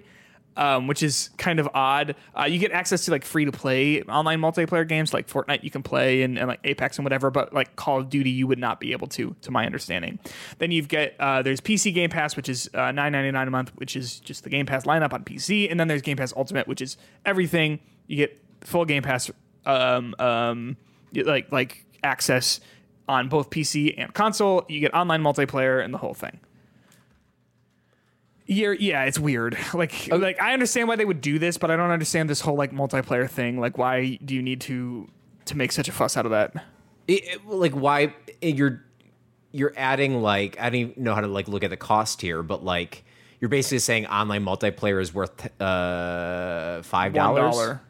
six dollars, Oh wait, because you get the console Game Pass, you don't get online games, right? yeah, yeah. But for Like- one dollar less, you do get multiplayer. So I hate I yeah. hate I hate plans like this because this is like they're trying to get you to buy Ultimate because what they have at the bottom tier is It's just like, not worth it. They can tell you for seven dollars more, you can get that plus all these games. Like it just Yeah. doesn't it doesn't make sense to me. Like I don't know. I think it just you're paying the subscription service. Give people online, but whatever. It's fine. It's fine. It's fine. Whatever. And it's uh, fine. like I know that like I, like we clowned a little bit on Sony for their PS Plus Premium and Essential and whatever, but like in my memory, like at least those were like very clear what you got. Yeah. you know what I mean. Whereas this is just a little bit like vague and, and weird. and like they built on it but like i thought it was it was well done because the top tier was such like a niche market that yes, it's like you, you don't need this if you want you can have it. Now if they did something screwy like you get this like $10 version but if you get the $15 version you don't get this thing that you get in the $10 version. You only get that if you get the $20 version. Then it's like uh, why are you doing that? Like Yeah. I, I think this this seems simple but that simple online thing makes it not so simple. If they say $5 you get a couple games online fine. If you spend $11 you get online game pass all this other stuff like i don't know why that's just not the play like it seems Yeah. easier but yeah it whatever just seems so convoluted. You know what I mean? For for no reason. Um, so hopefully they they tighten that up a little bit, but I don't know. Um, I, I wonder like how many people were even just subscribed to Xbox Live at all? Because like I was, but that's only because Game Pass Ultimate gave you a subscription. does console did is, is that different did original game pass only give you not give you gold too I guess I don't know. Oh I've only ever had a Ultimate, so I don't know. I know, because you know, look, look at us over here with we're, we're ultimate people. Absolutely, Because I play I- all my Xbox games on PC, and I use the cloud daily. I I use I used P- the PC Game Pass to play SpiderHeck, and let me look. What else? SpiderHeck. Yeah, I talked about it in the show once. Oh, Heck, like Heck. Yeah, um, Heck and spiders. yeah, basically. Uh, I played a little bit of um, what was that game? Halo Infinite. I played some Halo Infinite on PC as well. it was very easy to just transfer saves and whatever. But um, yeah, so so you've got some some changes there. Uh, you want to talk about Assassin's Creed for a second here? Apparently, Assassin's Creed. Assassin's Creed Mirage is going to take about 20 to 30 hours to complete, um, which is five times less than Assassin's Creed Valhalla. Uh, how do you feel about that? And that's not even a rumor, by the way. That is um, straight from Ubisoft. Ubisoft's lead producer Fabian Salomon um, said in an interview with a, a, YouTuber um, that it is going to be shorter. Um, and that for completionists, that'll go up to 25 to 30 hours. But um, on average, play, for the play testing they've done, it's been 20 to 23 hours. That still seems long. Like, you know what I mean? Like, I think that's like a lot of time to put in a game. Um, yeah, but if you think about like an open world game like Assassin's Creed, uh, that like that's like where Assassin's Creed 2 sits, I think, and Assassin's Yeah. Creed 1. But like, I'm not, I'm not complaining about it. I'm like, it's like, it's 20 to 30 hours long enough. I'm like, it seems long, man. Like, Oh, oh Yeah, yes. uh, oh, I see what you're saying. Yeah. Agreed. Like, like absolutely. Is that long enough? Yeah. Yeah. called a commitment, friends. Yeah. Um, 'Cause Would you say? Because I mean, like, you didn't even finish Valhalla, did you? I did, and I think that was like too much. I think Valhalla was done in such a stupid way with how Yeah. it gated your progression Yes. that it didn't quite just allow you to play the story and like you felt like they they were forcing you to do side stuff in a way that was just not friendly to me. Like I Yeah, it like to follow good. the story. I like to maybe do some side things to level up, and then I like to clear the check marks. That one was just so oddly gated. And let's talk about filler. There was so much fucking filler. in Oh that my game. gosh, yes. Like just filled with it. Like I played that game for almost thirty hours, and I still don't even think I like know what the story is about. Do you feel the same way about um, Origins and uh, uh, uh, Odyssey? Because I know you you platinum both of those, didn't you? Um, no, I didn't feel the same way. It did not feel quite as bad because I felt like you followed the story and you did some of the stuff. You would be strong enough to do the next stuff. But this one, it's literally like you have to get this in. Like I forget like the the exact currency, but like it just did not flow well in terms of like your progression. Sure, sure. But Um, so I, I don't know. To me, twenty to thirty hours is like that sweet spot for how long I generally want to put into a game like that. You know what I mean? And Yeah. and the bloat of Assassin's Creed Valhalla, I think, was is so real, and and I do not fault anyone for falling off that. Um, but I think that's exciting. Um, Final Fantasy or Square Enix and uh, uh, Microsoft have had a weird relationship. There's so many Final Fantasy games that have not um, launched on Xbox consoles, and I mean, Final Fantasy 16 didn't. Final Fantasy 15 did. Uh, Seven remake still isn't on Xbox, um, but um, Final Fantasy 14 is coming to Xbox with its new expansion that I don't have the name of in front of me because they, to be honest, they all kind of sound the same. Like it's always like Reborn Eater or Yeah. something. end of Dazer. Yeah, so I don't I don't have that in front of me. But Phil Spencer came out at Final Fantasy Fan Fest, um, and he said that yeah, in spring of 2024, uh, Final Fantasy 14 is coming to Xbox. Um, and I think didn't they say something as well about how that they're looking to have them. Um, Oh yeah, here it is. Uh, so he said this: We look forward to building that on the relationship that we've established and bringing Final Fantasy 14 to Xbox and partnering closely with you and the Square Enix team on future games. So it's it's not specifically talking saying like oh Final Fantasy 17 let's say when that comes out in 90 years um, is going to be launching on Xbox but they are just saying like hey w- you know we are going to potentially be having more uh, launch on Xbox day one. Which, Cool, I guess. Yeah, I'm- yeah, Um, great. when I first saw this article, I saw the video of Phil Spencer on stage, like like on uh, Twitter or whatever. And I was like, "Is this from like ten years ago?" Like, just the quality of it didn't look like super. It was kind of weird, right? Like yeah. the the camera quality is kind of Yeah, I was like, Weird. uh, okay, but I guess it's the current thing, and um, I think it's interesting. I mean, I don't think this really. I think this isn't as big of a news story as it could be yet. Um, I mean, Final Fantasy 14's been out for ten years, eight years, seven years, six years, something like that. Yeah, like right, like so they're bringing an old game to a place, hopefully, so more people can play it. It makes sense for that. Um, and I still think part of the reason they don't have stuff on Xbox is not because they don't like Xbox. That Sony's paying them. yeah. So maybe Yeah. Sony doesn't want to pay him anymore. Maybe they will have other Square Enix games come to Game Pass, like a Forspoken. Uh, Who knows? Like, there's a, million different ways to look at this. Um, but I guess it's a good thing when you see them all holding hands, holding fingies in the middle like that. yeah, that picture? I, I, I think it's interesting, and and like I think, like this is the sort of thing that you, uh, you did you just say that this is not as big a story as it could have been? Yeah.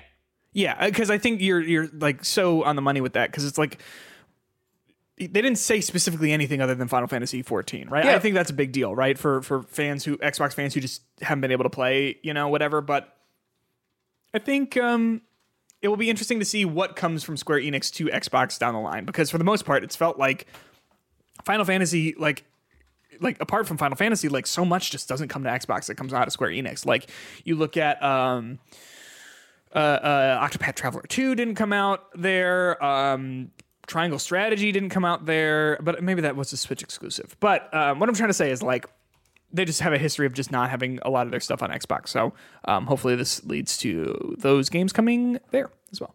Yeah. So, um, Square Enix responded. This is an IGN article, which I think interesting timing for all this stuff to come out.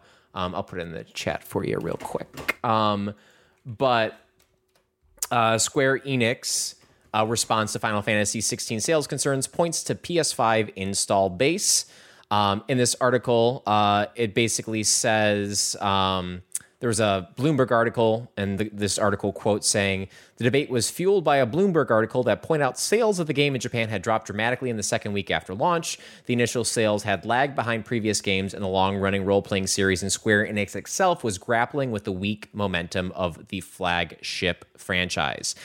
In a statement uh, from Square Enix, exclusively issued exclusively to IGN, the company pointed to the difference in install base between PS4 when Final Fantasy VII Remake came out, and the install base of the PS5 when Final Fantasy XVI's launch last month.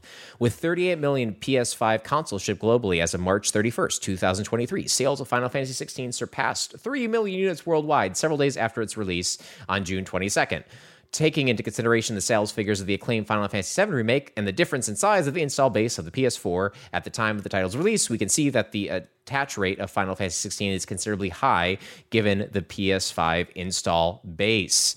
Um, what that says to me is the way these announcements lined up, they're probably like, that's fine, it's normal, but they're also like, we could have gotten more money if this was on more things. Yeah, and I think that makes sense, right? Like that's just where we're at with with these sorts of things of like, hey, unfortunately, like yeah, you know, y- you could get that money in your pocket from Sony to just launch it in the this one place right now, but y- they're right. I mean, the PS4 was like fucking popular, and yeah, the PlayStation 5 is as well, but it is like we've talked uh, on this podcast a lot about like why that install base is smaller, right? Because of when it launched, and you know now uh, because of the scarcity, especially when it launched, and how expensive it was, and all this sort of stuff, and like where we are in the world in terms of like who has money to spend on, uh, who has a lot of money to spend on video games. You know what I mean? Um, especially if you've got a PlayStation Four that works just fine, and that for the most part most games also come to. You know, so yeah, I, I think it is. Um, I, I would say that it does make sense that you would um, see less sales. You know what I mean? Just because it is being like dropped in a smaller pool. You know what I mean? Yeah. Um, here's a story that this is sort of developing now, uh, so it's unclear as to where this is all going to end up. But um, according to VGC uh, and the sources that they that have said that have knowledge of Nintendo's next gen console plans, um, the company is going to be releasing new hardware during the second half of 2024, um, and that it's trying to have a lot of stock so that they don't uh, run into the issue with shortages that we saw with the PS5 and, and Xbox Series X and S. Um, so two of those sources basically said that um, it was going to launch with an LCD screen, so it's not going to have that OLED screen that we've seen in the Switch OLED um, to keep the costs down, and that it's going to have uh, internal memory of 32 gigs, or no, that's what it has right now. Um, I- it's odd that they would just throw that detail in. It's just the current Switch comes with 32 gigs of internal memory. Um, so weird. But then also that it's going to have uh, have physical cartridges and whatever else. But uh, what do you think of this? Cool. Uh, not shocked. You know, um, I think this will happen. We're gonna get a new Yeah. Switch. Um, I think the the details are what makes this interesting or not interesting. Backwards compatibility, very good. I think if they can do that, that would be very good. Um, I care more about the digital transfer of things. Are we going to be able to Yeah. have our digital libraries transferred over? Um, I doubt it. I wish, but like I doubt it. Uh, is the system going to be that much better? I still think like part of it to me is like I play Nintendo games on my Switch mostly, uh, and Yeah. occasionally, uh, you know, fifteen year old Assassin's Creed game. Right. How did that was that did that run fine? I imagine. Fine, no problem. I, I kept saying old games are old. It's not like it's the most beautiful Yeah. game ever. It just is an old game. Um, so, uh, like this will happen. Uh, the fact that there's dev kits out there, I think, is pretty cool. Um, and I'm excited to hear the official announcement of this, which could come later this year or maybe early next year. Yeah. Um, I, I let down a little bit by if there's no OLED screen, just because I like that OLED, but I also do understand that if they're trying to keep costs down, It's probably the difference it feels- between what's that? it's the difference between this is you know five hundred dollars and three fifty. Like I mean, if that's their choice, they'll come out with a version later. Um, and I mean, is this thing going to be three hundred dollars or is this thing going to be 350 400 How much was the Switch when it launched? Three hundred, I think. Oh God, what a steal! What a I know. steal! and then and then 350 for the OLED like woo like that's it's not bad that's No. not bad at all but Um, yeah, so we'll we'll see more of this as, as it comes. Uh, I I feel like a lot of there's like a lot of um, what's the word for like it, it sort of snowballs. You know what I mean? When there's like a leak like this, then someone else feels like oh maybe I'll be able to talk about and, and give some more details and whatever. So we'll see as as we get closer. But uh, final bit of news here, Justin. Smell-O-Vision didn't It's take off. happening. Oh, it Well, it, it didn't take off, but maybe smell gaming might. Um, you got this. The Xbox has been doing um, like limited, not even like limited edition, because they've only been like they've been doing giveaways for like uh, uh, controllers and uh, um, uh, Xboxes themed around specific games, right? And so one they've got for the uh, Teenage Mutant Ninja Turtles controller, and it's got um, uh, Justin. It does have a pizza, a giant slice of pizza on the back of it. it's that- pretty cool. That shoots pizza smell at you. I'm pulling up the TikTok now. Um, yeah. Would you? Would you use this? I would. maybe like when does the, like when does it spit at you? Like when you're Well, the thing is, you like have to push down like it's like a spray bottle, like like perfume, where you like push down the little cap and then like it sprays like spritzes on you. Um, I would have to smell this first. I know I joked about like I want this, but like uh, I would have to smell this before committing to having this in my home. Yeah. Um, the controller itself, like other than the piece of pizza, like actually is pretty sweet. It's for uh, Team and Team Mutants Mayhem, which it comes out I think later this week or, or something. Um, but I uh, I don't know. I always like the controllers and, and themed Xboxes that they do, but um, I am too embarrassed to publicly enter a raffle. do you know what I mean? It's always Yeah. like you got to follow and retweet. I'm like, I'm not going to do that. and I can't let people know I watch this. Um, Yeah. So I uh, am very like smell sensitive and like the kind of candles. Like I love a good scented candle, but I Yeah. hate scented candles that try to smell like food. Oh, interesting. Like because I just it's not the food. You're not the food. Um, there, there's like chocolate ones. Have you ever smelled like candle, like a chocolate Uh, candle? Dude, I had, was 16 once. I wore chocolate axe. I was younger, younger, like 13 maybe. I was like 25. No. Um, um, but like, I just hate that smell. Like, it is not a good smell Yeah. to me. And, like, I just, I don't know why. I just bothered by food smell. So, unless this is like the most like accurate pizza smell, um, I cannot imagine it being a good scent. No, and also when you like watch this little like there's just like a TikTok of it, like it will like it sprays over the controller, and so I imagine that's just gonna like land on the controller, right? And just like Yeah. first of all, like gunk that thing up. It's gonna have mm-hmm. like that like oily like touch to it, and then also it's just gonna permanently smell like that, Yeah. which I can't imagine like actually smells like fresh pizza, mm. right?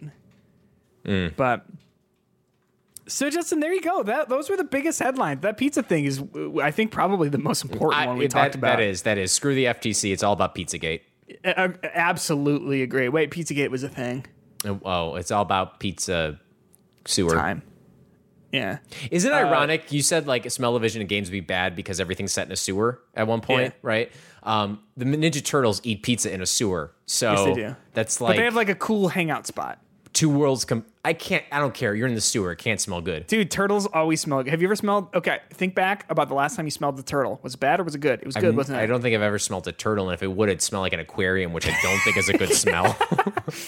It's fucking nasty. Although that pizza in, in te- like Teenage Mutant Ninja Turtles pizza always looked so good with that like then- gooey cheese. but like, they didn't buy that. Like, do they have the money to buy that? Did they just like find it on a street corner? yeah, they buy it. They buy it. They they like order it. I, Where do they get their money from?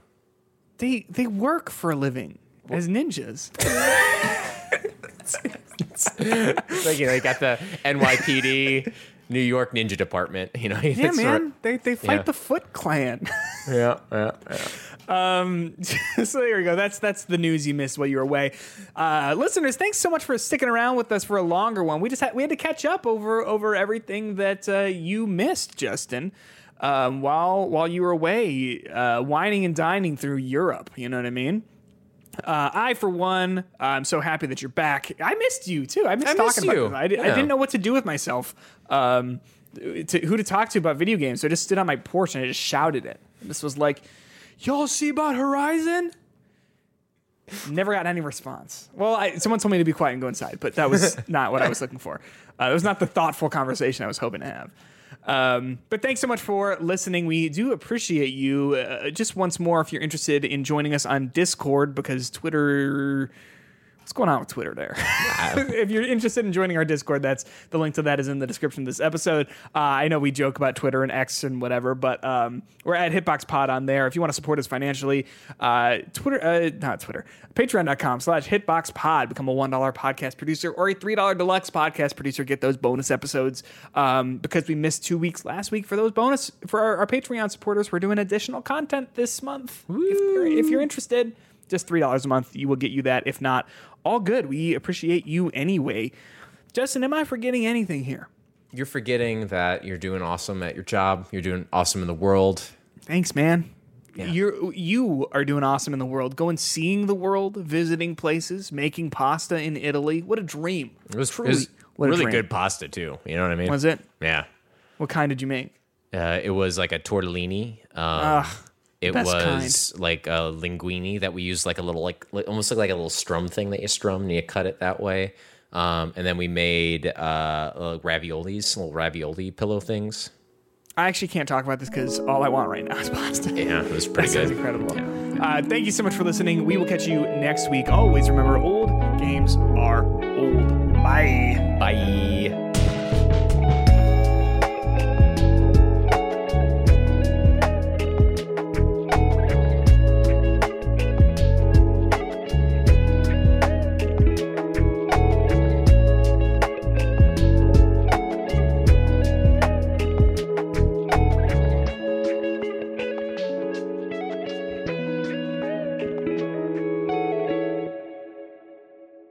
I'll stop recording.